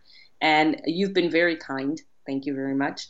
Um, and I'd be happy to come back and talk about California because that's a really pivotal state and it's super duper important. Um, and I'm going to keep fighting for the vapor industry. You know, I started my consulting business and I got, you know, clients like right away. And it's all been great and i'm going to keep pulling for the vapor space and i'm going to i'm going to keep working at it. So i will uh, talk to you about that the next time.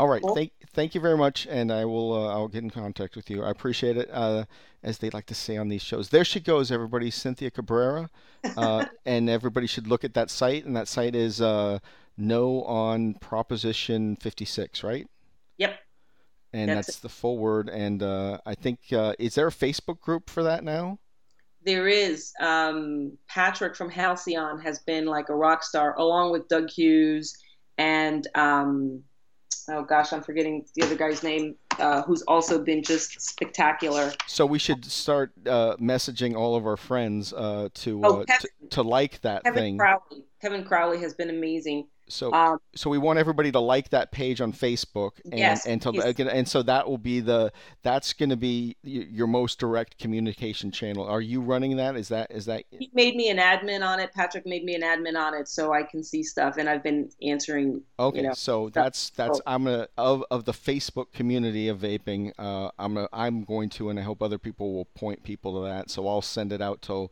all of my hundred friends or whatever I've got. All right. thank you very much, and uh, thank okay. you, thank you, and we'll talk later. Bye. Bye. Bye.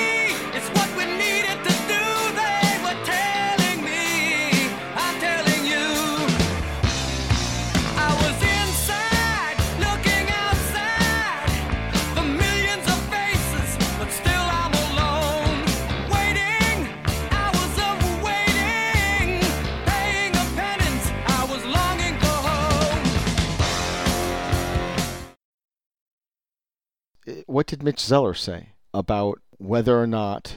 What did he say? It needs to be made or derived from tobacco. That is the statutory definition. So he he's saying it has to be made or derived from tobacco because that's the statutory definition, and if it's outside of the statute, then it's not part of the uh, the. It's just not it's not there. Intended for use with a nicotine product uh, versus another distributor with the same exact product that is going to be marketing that uh, for non-nicotine usage, and then also uh, if the FDA plans to do anything regarding non-nicotine e-cigarette liquid. Um, it's a good and complicated question, and I would encourage you to, to point out those scenarios and the and what you see as the as the implications for what the regulatory status of the finished product should be based upon a description of the potential scenarios. But all roads lead back to the statutory definition of a tobacco product. And ultimately, there has to be something there that is made or derived from tobacco. There can be a component that has no tobacco in it, has no nicotine in it. But if it winds up becoming a part of a finished product that otherwise meets the definition of a covered tobacco product, then it's a then it's a component and subject to regulation as a covered product. This is an awfully complicated area, especially when it comes down to the, literally the moving. So what is going on there is, if it is, he keeps on saying these phrases, and and it's so because of the term covered tobacco product, it it makes it confusing and then because they're only going to regulate finished tobacco products and they they're that a covered tobacco product is not necessarily subject to the same regulations that everybody's concerned about. And then there are components of covered tobacco products that will not be regulated because they're done in the supply chain of the manufacturer that is creating the ultimate finished goods tobacco product, and the FDA has said that it will not regulate the supply chain. So you really have to dig in and read a lot of this stuff, and I have, uh, and other people have as well. But it is complicated uh, because of the terminology. And I've said this in other places that things become confusing by the way that the FDA uses the terms smoking, cigarettes, tobacco, and nicotine. They rotate those things around. So when they say cigarettes are bad, well, that's because it's smoking. And then they say uh, uh, smoking is bad because they're smoking cigarettes. Then they say nicotine is bad because they, they think it's smoking. But nicotine is not bad because it's akin to caffeine. And the abuse potential of caffeine and nicotine are pretty much the same. And the addictive properties of nicotine and tobacco are pretty much the same. And if you want proof of that, go to New York City and look that on street corners, there's a Starbucks on one side of the street and another Starbucks on the other side of the street because it's so addictive that they don't want these people to cross the street because it would be dangerous for them to rush across the streets of New York to get their fix. And so Starbucks is trying to be safe and making their addictive caffeine product available in the safest manner possible. So um, I'm looking at the timer here, and I've got seven minutes to go before this thing clicks down. But uh, let me just say is that why I'm doing some of this stuff is not to get the arrows in the back that I have. I mean, I think. Uh, what is that that dinosaur, a Stegosaurus or something like that, with all the the different ridges along its spine. I've got so many arrows in my back. I, I look like a, like i have got the the plumage of a dinosaur, uh, and so I don't recommend doing all of this to uh, anybody uh, because it's it is what it is. But what I'm trying to do is I have an e-liquid line, and the e-liquid line is called We Vape, We Vote. And the intention of this liquid line is to uh, put it into vape shops and to provide vape shops various amounts of information uh, that normally a advocacy group may give them. Now, uh, I'm not going to charge anything uh, other than hopefully, if if this product were to be used in a vape shop, they would find that their customers wanted to reorder it because it's a good product. That's the intention of this, and and part of the intention of the We Vape We Vote e-liquid line is to be able to fund people uh, if that were to all work out. Now, I don't know if it will even work out at all. The intention, like if there's a franchisor out there that has a whole bunch of vape shops and they're trying to get information on what they need to be able to tell their franchisees, I'm trying to do that, trying to give a situation where the rubber meets the road. So I'm looking at this with five minutes, so I'll try and have to speed up the summary. So if you guys are interested in that e-liquid line, please uh, give me a call. Uh, this is my uh, uh this is the uh, the the little uh, the advertisement within all of this information. And, and if people are, are, going to accuse me uh, of trying to make money off of this industry and off of vapors, I will tell you right now that you are absolutely correct. I am trying to make money uh, from this industry, and I want to charge vapors for a product. So sue me. Um, so here's the information. I've got 445. Let's see if I can do it in a coherent way. Uh, there are people that are uh, refusing services to 70 year old grandmothers. There are people that are refusing uh, to build a coil for a guy that has one arm uh, and uh, they, they take pictures of him uh, rather than help him out. There is no reason why your company cannot continue to build coils for every single one of your customers because building a coil is a repair and a repair is not covered by the Tobacco Control Act. It's acceptable to do. However, you may not feel that that is the case you may be uh, more risk adverse than to listen to that advice. So then the next advice I would give you if you want to build coils, you will have to register as a manufacturer with the uh, with the tobacco uh, with the FDA. And once you do that, you will then be extended the continuing grace period of all the way up to August 8th, 2018. So you if you want to build coils, uh, just uh, the safest thing to do is to just register as a manufacturer uh, before 31st and continue to do your business practice for the next two years. So when there's people like Shell Hamill from SFATA telling you that you cannot build coils any longer, that's absolute bullshit. And there's no reason that you shouldn't just simply register for the manu- as a manufacturer. What's the cost of being a manufacturer? Zero dollars. How much paperwork does it take? Not much. Uh, and, and, you know, uh, maybe I'll, I'll try and go through and help uh, with what exactly that is, but not much if you want to build coils, you got two years to do it. So all of these people, whoever that looked at that guy with one arm and decided to make him a Instagram picture rather than to help him, uh, and, and for whoever that those people are that I'm being told refuse service to a 70 year old woman, there's no reason. You, you guys are, have turned yourself into uh, TSA agents that are shaking down little old women in, in uh, wheelchairs pretending they're terrorists. I've got two minutes here, um, and so what I'm going to have to do is I'm going to break it and then uh, I'm going to reboot it. Let me try and re- rebuild it here. Um, the first thing I just went through was uh, what you should do as a tobacco manufacturer. Maybe I should try and say it again without going so fast and then rebuild it.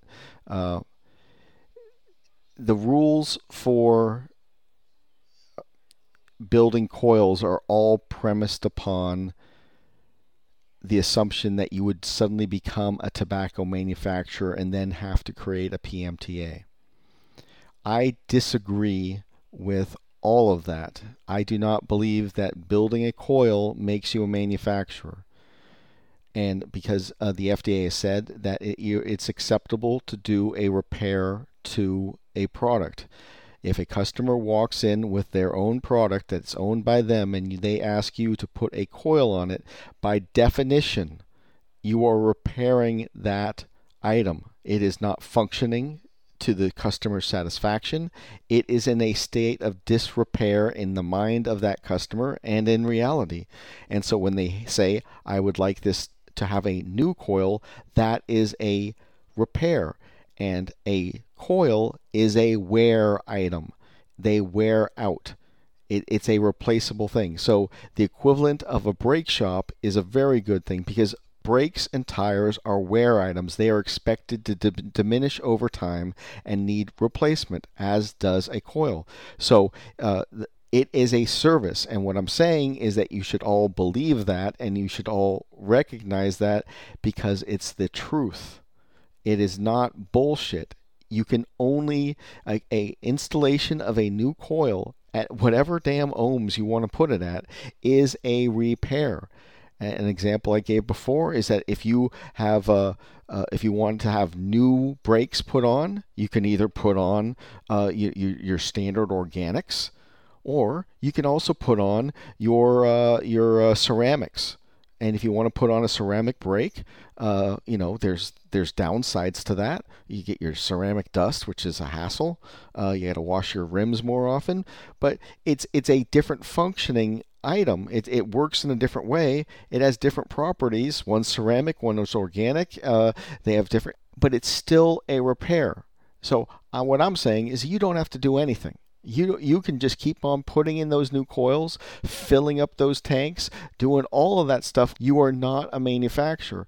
And a rebuild manufacturer, a manufacturer that rebuilds is somebody that is is rebuilding the caliper. So they they take that core, they take out all the old seals and they put new seals and then they sell that as a remanufactured part. There's a definition for remanufactured parts that that and it, it just like a uh, retread a, a, a retread tire is is been remanufactured. So I, I believe uh, there's a question that was asked that's often pointed to uh, on the FDA webinar where the question comes in what if a customer brings a batch of parts over to me, drops off a couple boxes of parts, and then wants me to start manufacturing all those things and then uh, the, the give them back to the customer and then the customer will sell them? Well, if you're doing all that manufacturing but with a bucket load of parts dumped off to you by a customer, yeah, you're a manufacturer. You're a contract manufacturer. Now, who, you know, you can start to debate of who is the, who's going to be the end seller of those products, uh, you know, but essentially you're going to be like an e-liquid manufacturer. You're gonna they're going to dump off all the ingredients, and then you're going to hand them back the assembled final bottle of e-liquid, and then you're a manufacturer of that e-liquid. That that's you know you, that's what that question sounded like to me. So that question has caused confusion. So what I'm saying is rebuild the coils, and uh, if a 70 year old lady comes in there, uh, rebuild her damn coil. You assholes. You fucking assholes. Rebuild the woman's coil. Please. And don't take pictures of people that, that have, uh, you know, lost their, their forearm and their hand and stick it up on Instagram and think you're doing anybody a favor. And I, I keep on hearing more stories of this. And I've heard a story now, uh, and it's not just a story. I've seen a person has now reported their competitive vendor over to the FDA for building coils. It's been done. I've lo- they took a screenshot of what they submitted to the FDA. It you know vapor versus vapor, vape shop versus vape. It's happened, right? So uh, you know what do you think the FDA is going to do with that? I think they're going to look at it and go, oh these these idiots. Uh, next, and they'll look for something else. They'll just, you know, they'll shrug their shoulders and go, I, I don't know what we can do with these people, but uh, they think th- they think we're going to go after them for, for taking a piece of wire and curling it around a screwdriver. Yeah, that's it's pretty damn pathetic. Do they know that it's related to the e-liquids itself? No, they don't. So they're just going to ignore you, uh, is what I believe. Now, again, uh, you know, this is advice, and uh, you sh- should take it for what it's worth.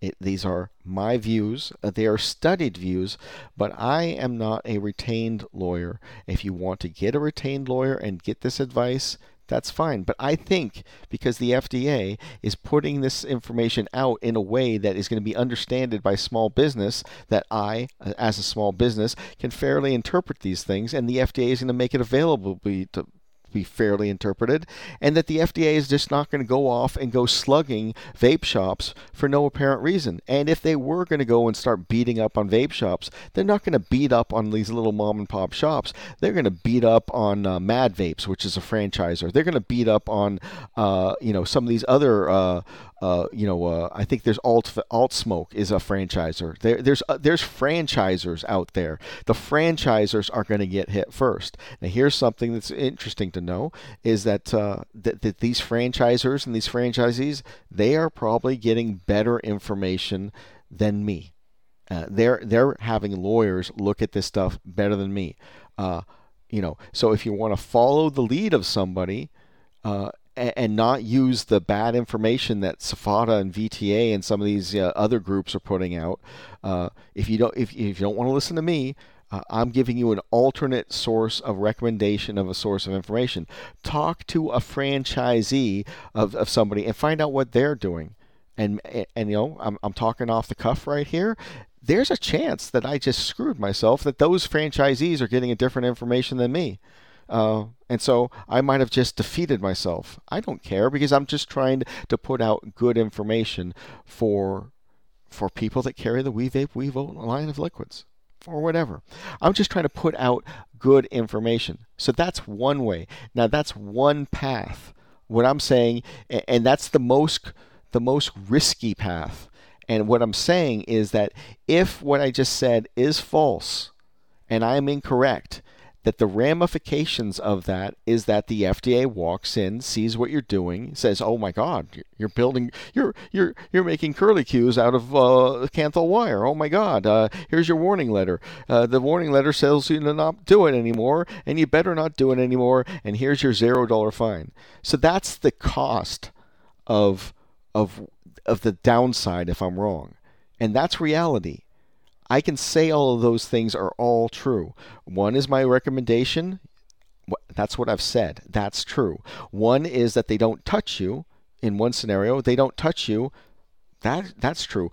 The second is that they do uh, claim that it's a big problem, and what happens if they claim it's a problem is that they give you a warning letter, and that warning letter has zero uh, penalty to it, although it counts as a violation. So you better, after they give you that violation, react. but you should not react right now. So that's everything I just said is true. I'm 100% comfortable with that. And I, and I you can you can poke as many holes in this thing and it's not it's it's going to hold water. This is it's like ice. Uh, that, that I I think it's absolutely solid solid as an ice. It it, it will hold water. Uh, and you're not going to melt it. Now, that's one path. That's the one that has more risk. But then, then the next path for the same item is that you say, oh my God, uh, the FDA is telling us that uh, we have to be a tobacco manufacturer if we're going to make coils. What the shit are we going to do? And now, what other people have told you is, oh, like SFATA has told you, yo, you better not do it. Don't do it now. Stop doing that. And they're having vape shops stopping building coils. And that's bad advice from SFATA. Bad SFATA. And whoever else is giving that advice is bad, bad advice. So, if you believe that by wrapping a coil or doing this, you know, these little tiny things with vaporizers makes you a manufacturer, I'll say, number one, you're wrong. But I'll say, number two, okay, fine, you're right. You're now a manufacturer why would you stop? What you need to why why on earth if you if you want to believe you're a manufacturer, then do it. Continue to build those coils and be a manufacturer. Put on your little hat that says I am a tobacco manufacturer. You know, put on that flat brim cap and then just own it and accept it. So what does it take to be a tobacco manufacturer? Does it take uh, registration fees? Apparently not. No, it doesn't. Does it take registering with the FDA? Yep, it does. How much does that registration cost? Zip. When does that have to be done? It has to be done by uh, December 31st of this year to continue to get your two year grace period. Well, so if you register by uh, uh, by uh, you, know you register by uh, December 31st, what's the next thing you have to do? Well, you're gonna have to push off your your ingredients uh, by on August 8 uh, on August 8th, 2017, you're going to have to give your ingredients over to the FDA. So you're going to go my ingredient is Kanthal. That's or if you're, you know, if you're building nickel coils, which I hope you're not doing because nickel is not a safe product. If you're building nickel coils, and the reason why I say nickel is because it loses mass in the properties. It, it nickel coils have been shown in vaping to lose mass when they're vaped. That nickel's going somewhere, folks. So uh, you know it's an allergen. Uh, so uh, you build your your ingredients would be stainless steel, Kanthal, nichrome. Uh, you, I suppose you could uh, you could even give them the, the components of uh, nickel and chrome. I guess uh, you know, or you can say I think with with metallurgy that when you combine metals, it actually becomes a that alloy has different properties than all the raw components of the of the out of the metals that go into it. But you know, so basically you have to say, here are my ingredients. It's metal and you're done. You're done all the way up until uh, August 8th, 2018. So who, when, when Chelle Hamel told all you fools to go ahead and stop doing this right now, what she neglected to tell you, and she's an owner of nine vape shops, so you know, shame on her for not telling you. Uh, what it, what what she could have told you is that if you want to build coils and you want to be super darn safe, register as a manufacturer and then keep on doing it for two bloody full years. And leave the 70 year old women alone right now and work with them for two bloody years. Now, there's a whole bunch of different avenues and possibilities that could happen in two years. Uh, you know, we might get better information. We might have, uh, you know, uh, there might be uber clarification to where this is one way or the other. But for two years, and I'm, I'm going to say at this point that this is all that needs to be said. That you, that you don't you can continue to build coils with pure safety. This is a truth. You can continue to build coils because you are going to be a tobacco manufacturer. You have to register by December 31st. Then you get all the way after you label your ingredients off on August 8th, 2017, you get all the way to August 8th of 2018 before you have to do anything anything different. So that's enough, isn't it? That you can continue to, to build coils for two full years. And that's the risk adverse model. The risk, uh, the one that has slightly, uh, you want to take on the risk of a $0 penalty and not registering with the FDA?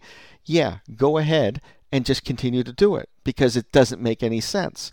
Now, here's the thing uh, what is the downside if you don't want to register with the FDA because you're worried about registering with the government? I can see that. I can understand that somebody would have that logic. I don't want to give any information out. I want to be as private as I can. I'm a private business. I pay my taxes. I don't want to register with the FDA. That's all valid. But then there there becomes a decision point on December 31st of this year whether you want to go ahead and just fork over an application, even though it makes no sense. Uh, not, not an application, but a registration with the FDA. So let's go over what the downside of registering with the FDA is. Uh, one is that they know you exist. Well, so what? And uh, in this case, so what? Uh, and and the other option is that if you don't register, you uh, they, there's a chance that they could they could come after you. So I think that even this is what I would do if you know if I was in that exact position as you guys. Uh, you're a vape shop. I'm a vape shop. We're vape shops. I would uh, continue to build coils all the way through Thanksgiving. After Thanksgiving, I'm going to come back and I'm going to go. Okay, it's getting near December 31st. I need to make my decision. Am I going to register with the with the government as a manufacturer or not? And there'll be better information there.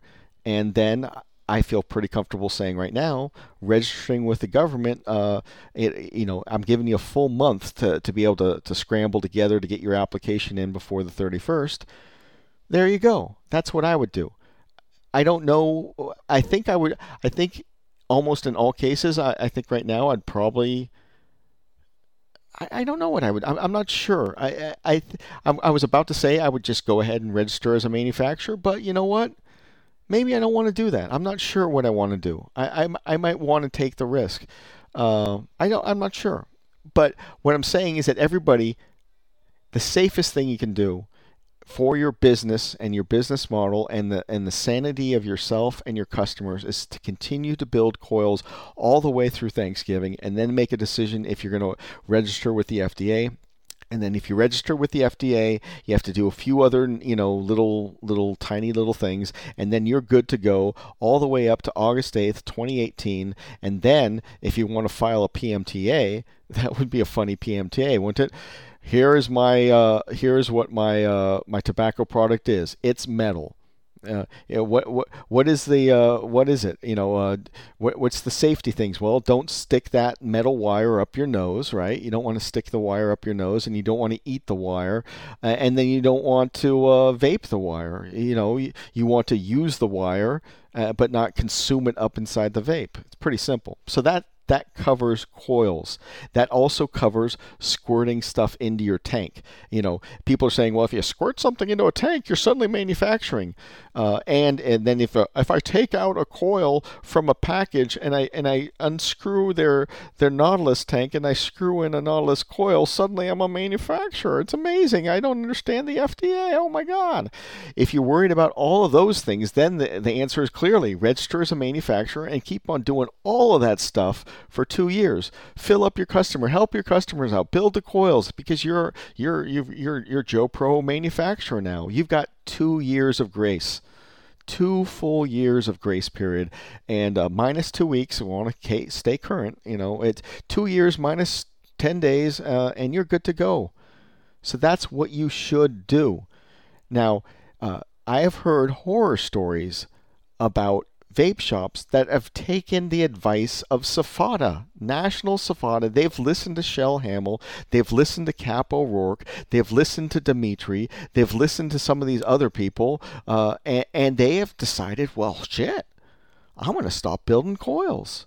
And what's happened to those people is they've lost business. And that, I've said that in the last show. You do not want to preload that risk. And in the last show, it was theoretical. I've now gotten confirmations that uh, one vape shop has lost 25 people have walked in over a week and said, I want my coil built. And they turned them away. They and and those guys went to the other shop, and you know when they drove into that other shop, they slammed their fucking thing down and going, "I want my, uh, I want you to build a coil on my on my rig here, you know, are are you gonna do it?" And the guy goes, what do you mean? Are you, you going to beat me up or are you going to pay me? And they goes, no, I'm not going to beat you up. I want to, I'm going to pay you. I, am going to pay you and I'm going to taste your e-liquids. And they're going to, oh, yes, of course we're going to build your coil. Why would you think otherwise? And then your customer that you just rejected is going to go, because I was just down at, uh, at Louis' vape shop and Louis told me to fuck off and told me he wasn't going to build my coil. And I said, shit, I, I want my coil built. And he said, oh, something about the FDA. And then the, the new vape shop is going to go, no, you're kidding me and he's to laugh to himself inside and then he's to try and be as you know he's to go oh yeah those guys are the biggest fucking assholes in the world. Fucking i can't believe you you still go into that shop? Nobody goes into that shop. I get their customers all day long and it's not just coils. Those fuckers are assholes all the way around. It's not just the fucking coils. They're fucking with you. They're fucking with you. Come back to my shop the next day. Tell you what it's special because you were treated so badly from a, a another representative of the industry. Tell you what? Today, just for you, fucking 10% discount. Fuck, fuck that all. I'm gonna build this coil for you free, and then next time I'll catch you on the next time. If you want, if you want to buy another coil build from me, I'll catch you the next time. But dude, I'm sorry you were treated that way come back again. This this coil is complimentary, and that guy's just earned your customer fair and square, and uh, and and you've just lost your customer. That shit is happening from these guys that are you know, and I don't know. Maybe we want to have these little uh, you know. It is a competitive environment. This is an industry. You are competing against your fellow vape shops. And so, one thing uh, again, I'm gonna, I'm gonna be a little bit of a whore tonight, folks. Uh, I am uh, trying to put an e-liquid out that gives vape shops advice, but I don't want any money. I just want you to carry my product line. We vape, we vote. You can contact me at wevapewevote.gmail.com. I'm uh, sorry, at gmail.com or vapingindustry at gmail.com. Ed Wolf is a fucking asshole and he's trying to make money from vapors in the industry. Beep. Uh, so uh, that's that's one item. Uh, the next item uh, is zero nicotine samples. That was most of what we uh, we, we sold today. I mean, next item is zero nicotine samples, and that's most of what we were talking about today.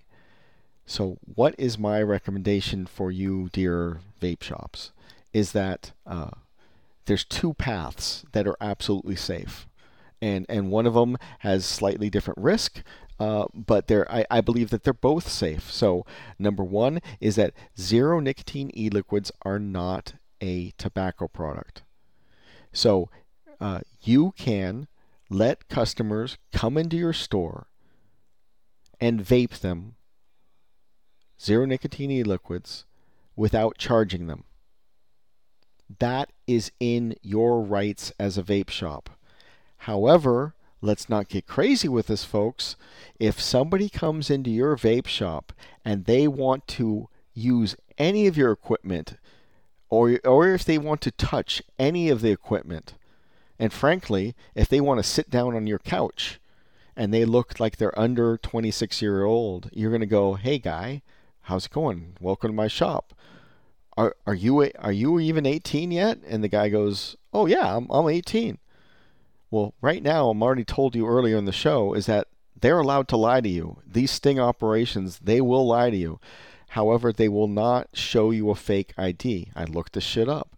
Uh, so you're going to go, okay, but you look pretty young. I'm sorry, but uh, I, I just need to see your ID. And the guy goes, oh, well, okay, here's your ID. You know, if the guy's young and he's that age and you're telling him that, he, that you need to look at his ID, then he's fine. So you look at his ID, you card the guy. And then he's going to go, well, you know, now you see I'm actually 30 years old, asshole. But I, you know, then he's going to go, but, you know, I look young, you know. So so he's happy that uh, that you know he looks like there's no harm, no foul for a guy getting carded, and especially uh, you know when, when people are in that uh, 21 year old, you know, there's nothing nothing more happy than a 20 year old that gets to pull out his ID and says, "Look, you asshole, I'm 21." In California, that's required for vape shops now; they have to be 21. So uh, so then when they come into your vape shop, you make sure you card them there's no way they get near anything if they're not of age. Anything. And frankly, if it's, you know, the only people that should be in your shop are people that are older eight, older than 18. So if they're if it's like a, a super hot day, you're going to let some people in there because they're they're adults uh, and the kids are in the back there and you're going to let them stay in your air conditioned shop because you don't want them in the car. But basically, it's it's like a bar. Unless they're 18 uh, and up, uh, they're not even supposed to be in your store, pretty much. And so the guy goes, then I okay, so I've proved to you that I'm uh, 18 uh, and uh, or the applicable state law. Uh, I'd like to vape some of this stuff. I'd like to try your flavors. And the guy goes, great. Well, these are all zero nick. You can try them all. And the guy goes, well, shit. What what I'd really like to taste is three is my strength, and uh, I'd like to vape. Uh, I'd like to taste it in three. And then what you go back is go, well, dude, uh, we would have to charge you if you wanted to do that. Uh, and you know, to keep it simple, is we don't offer uh, any nicotine sampling in my store, our store, the store. We don't offer it, and we just keep it simple that way.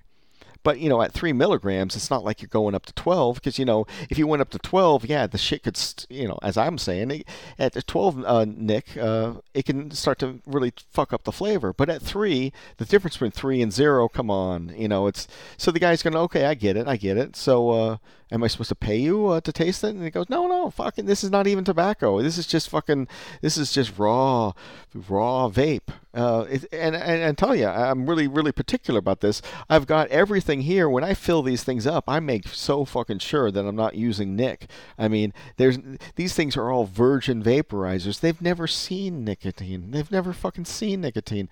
It's all so you can do all of that, and the guy fucking vapes the stuff, and uh, lo and behold, he says, "Great, I'll buy some some of your product. Uh, cool, cool." And every, the, the deal is done.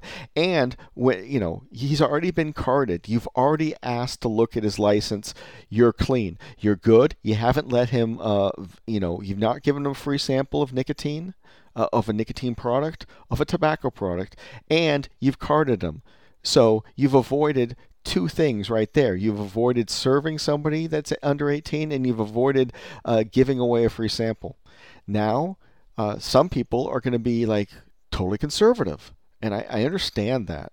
Uh, so they're going to say, actually, uh, I don't want to fuck around with the whole zero nic thing. I already, I already go with zero nicotine in my store. We just, we just because uh, you know we don't know how much these people are going to vape. That's the reason why uh, stores, uh, you know, for the for the FDA that's listening right now, uh, the reason why people actually put really honestly zero nicotine in their samplers is because if you're tasting a whole bunch of stuff, you don't want the nicotine in it because you could get over nicked. Nicotine is a self-limiting thing. You don't you don't want to vape a lot of nicotine, uh, and that's why cloud chasers don't use nicotine often because they don't want to get have that so much nicotine in their body. So yes, it's it's zero nicotine for a reason it's designed to be that way. So somebody it's like a it's like a winery. When somebody goes at tasting at a winery they have buckets and people literally spit out the wine. We don't want to we don't want to do that with nicotine. Doesn't the same thing but the same principle as a wine tasting. So yeah so you've you've got your zero nicotine samplers all set up. That's the way you're already you're already roll that way. So what you want to do is that you want to be super safe so you want to charge a fucking quarter uh, for when they come into your shop.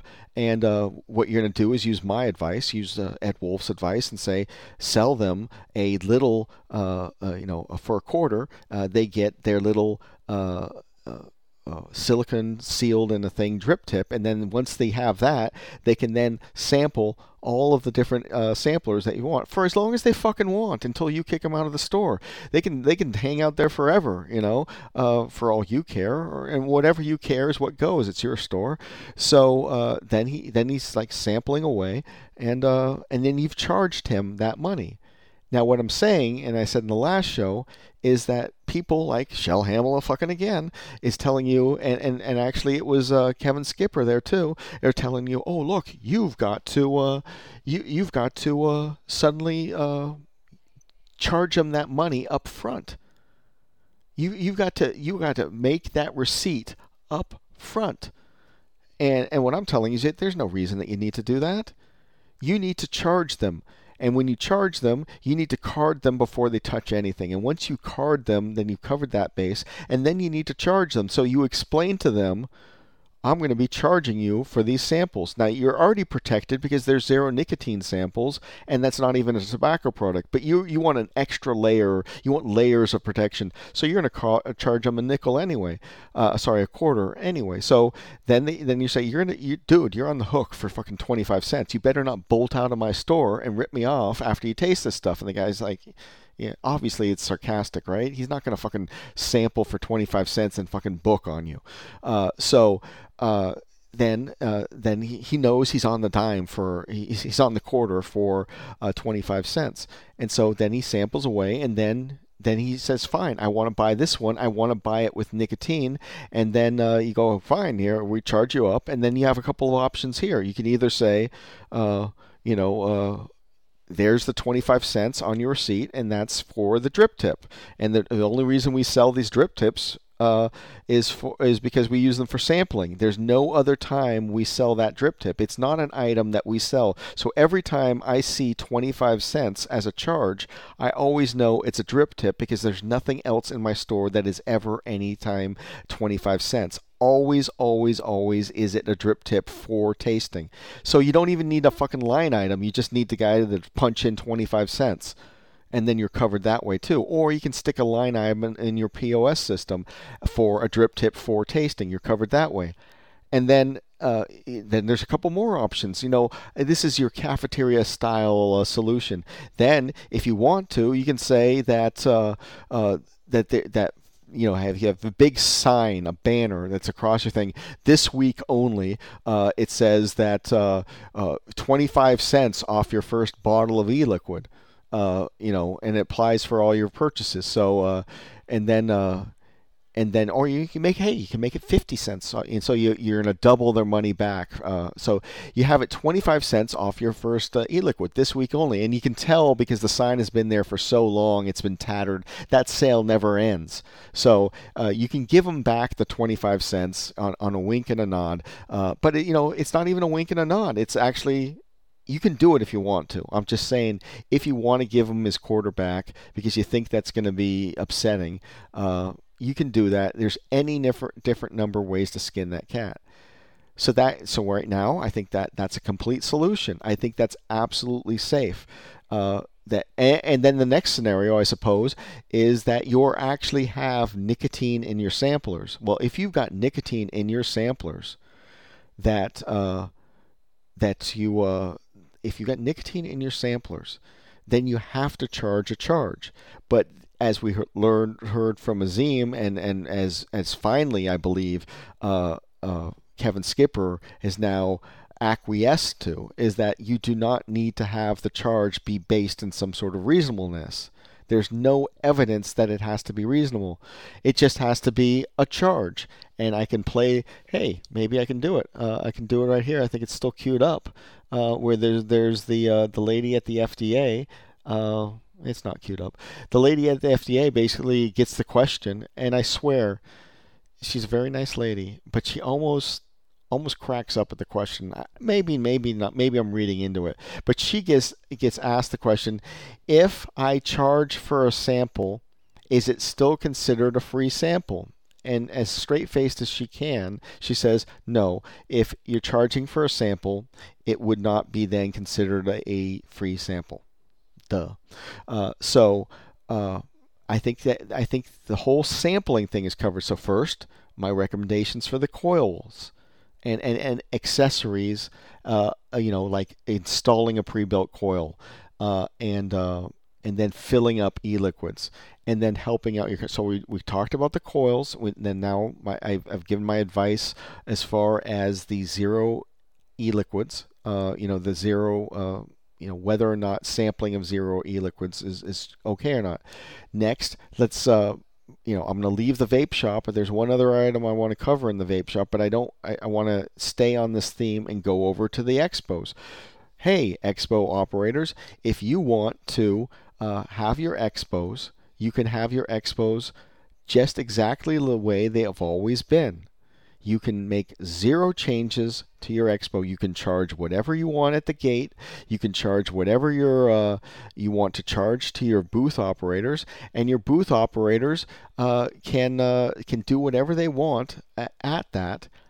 Except you have to have one simple rule, and the one simple rule is that every single taster has to be zero nicotine every single one.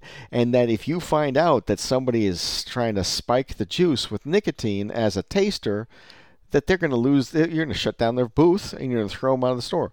I'm pretty sure, guys, that uh, everybody's going to be okay with this. They're going to go, fine. Uh, hey, Joe, Joe, it's no change. Uh, no change. Uh, uh, the samplers just stay the same way. Uh, he's insisting that they be zero nic. Yeah, they're already the same. Yeah, they're already they're already set up for zero nic. So everybody uh, does their zero nicotine sample. Everything's the same, no change.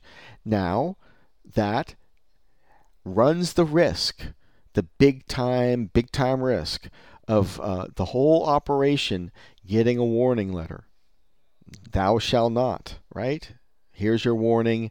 Here's your fine. If you do it again, I'm coming back at you. And that time, I'm going to be serious because the maximum penalty is going to be 250 bucks. But they're going to give you that warning first because that's what they do. And it's perfectly reasonable that the first time a show gets hit, that the show is going to go, Really? We fucking had no clue. The best information we had is that this was okay. Gee, FDA, we're we're sorry. We blew it. We fucked up. We got your warning letter. We're going to toe the line after this and we're not going to do that anymore. And then everybody's still good, right? I mean, it, it's not like uh, everybody anybody's gone crazy or anything. Everybody's still the cop walk up to you and said, "Hey, you're fucking jaywalking. Don't do it." And the guy goes, "Oh shit, you know, I'm sorry." And the cop says, "Hey, I'm going to give you a warning here, but if I see you doing it again, I'm going to fucking ticket your ass and I'm going to be serious that time. And you say to the cop, okay, fine, uh, you got me, uh, I won't do it again. You're not going to do it again. So, anyway, that show is safe. All the shows can continue to go on as normal. However, as the vape shop, you might want to use the same protocol because you want to be super darn safe. So, you're going to go, I've got my rules set up and everybody it has to be zero nicotine samples. Everything has to be zero nicotine. But we want to charge.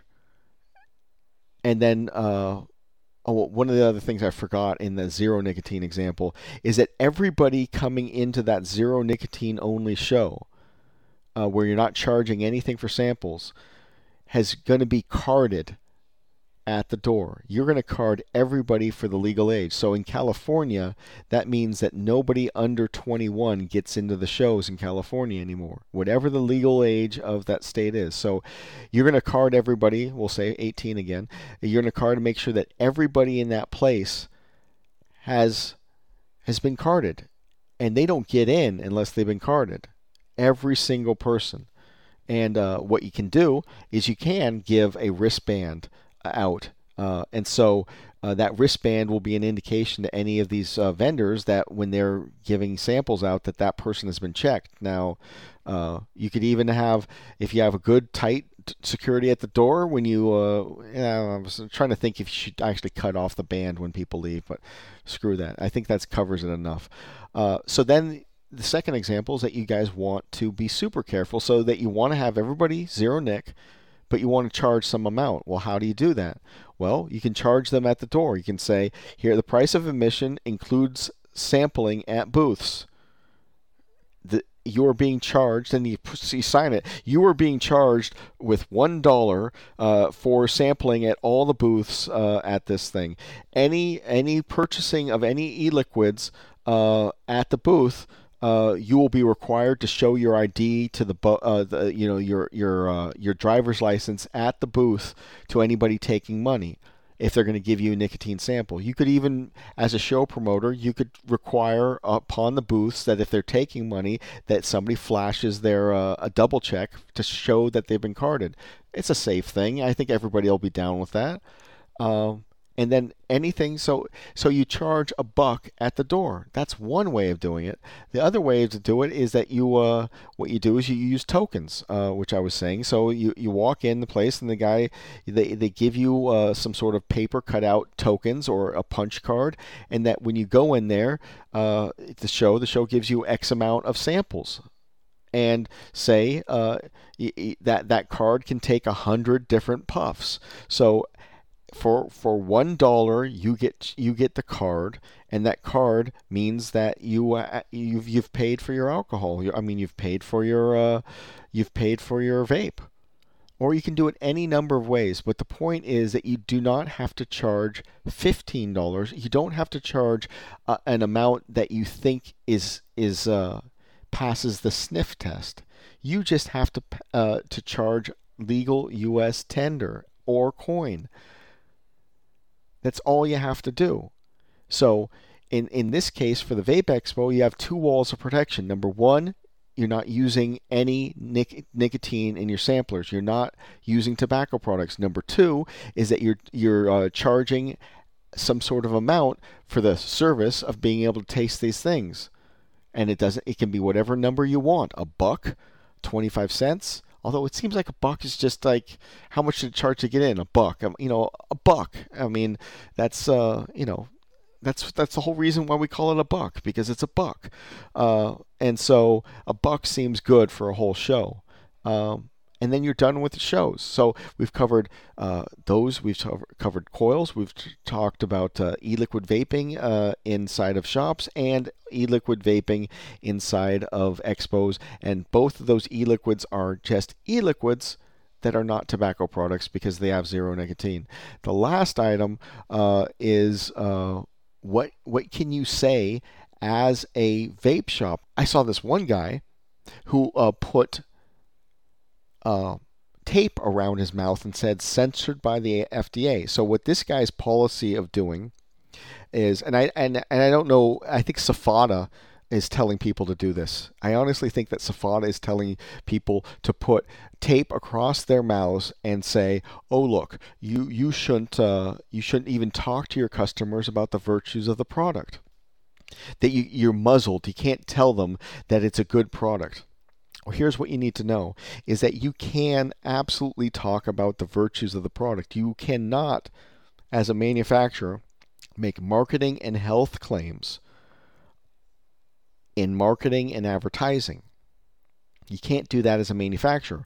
I'm not talking to the manufacturers right now. I'm talking to the vape shops and or the expos. In this case, the vape shops and the expos are the same damn thing, right? Same same people. Well, no, I take that back the the you better be fucking careful at, at a uh, at a vape show because you are the manufacturer. So take everything I just said about uh, this item for expos and, and withdraw it. This is only for vape shops, and it's only for vape shops that don't make their e-liquids.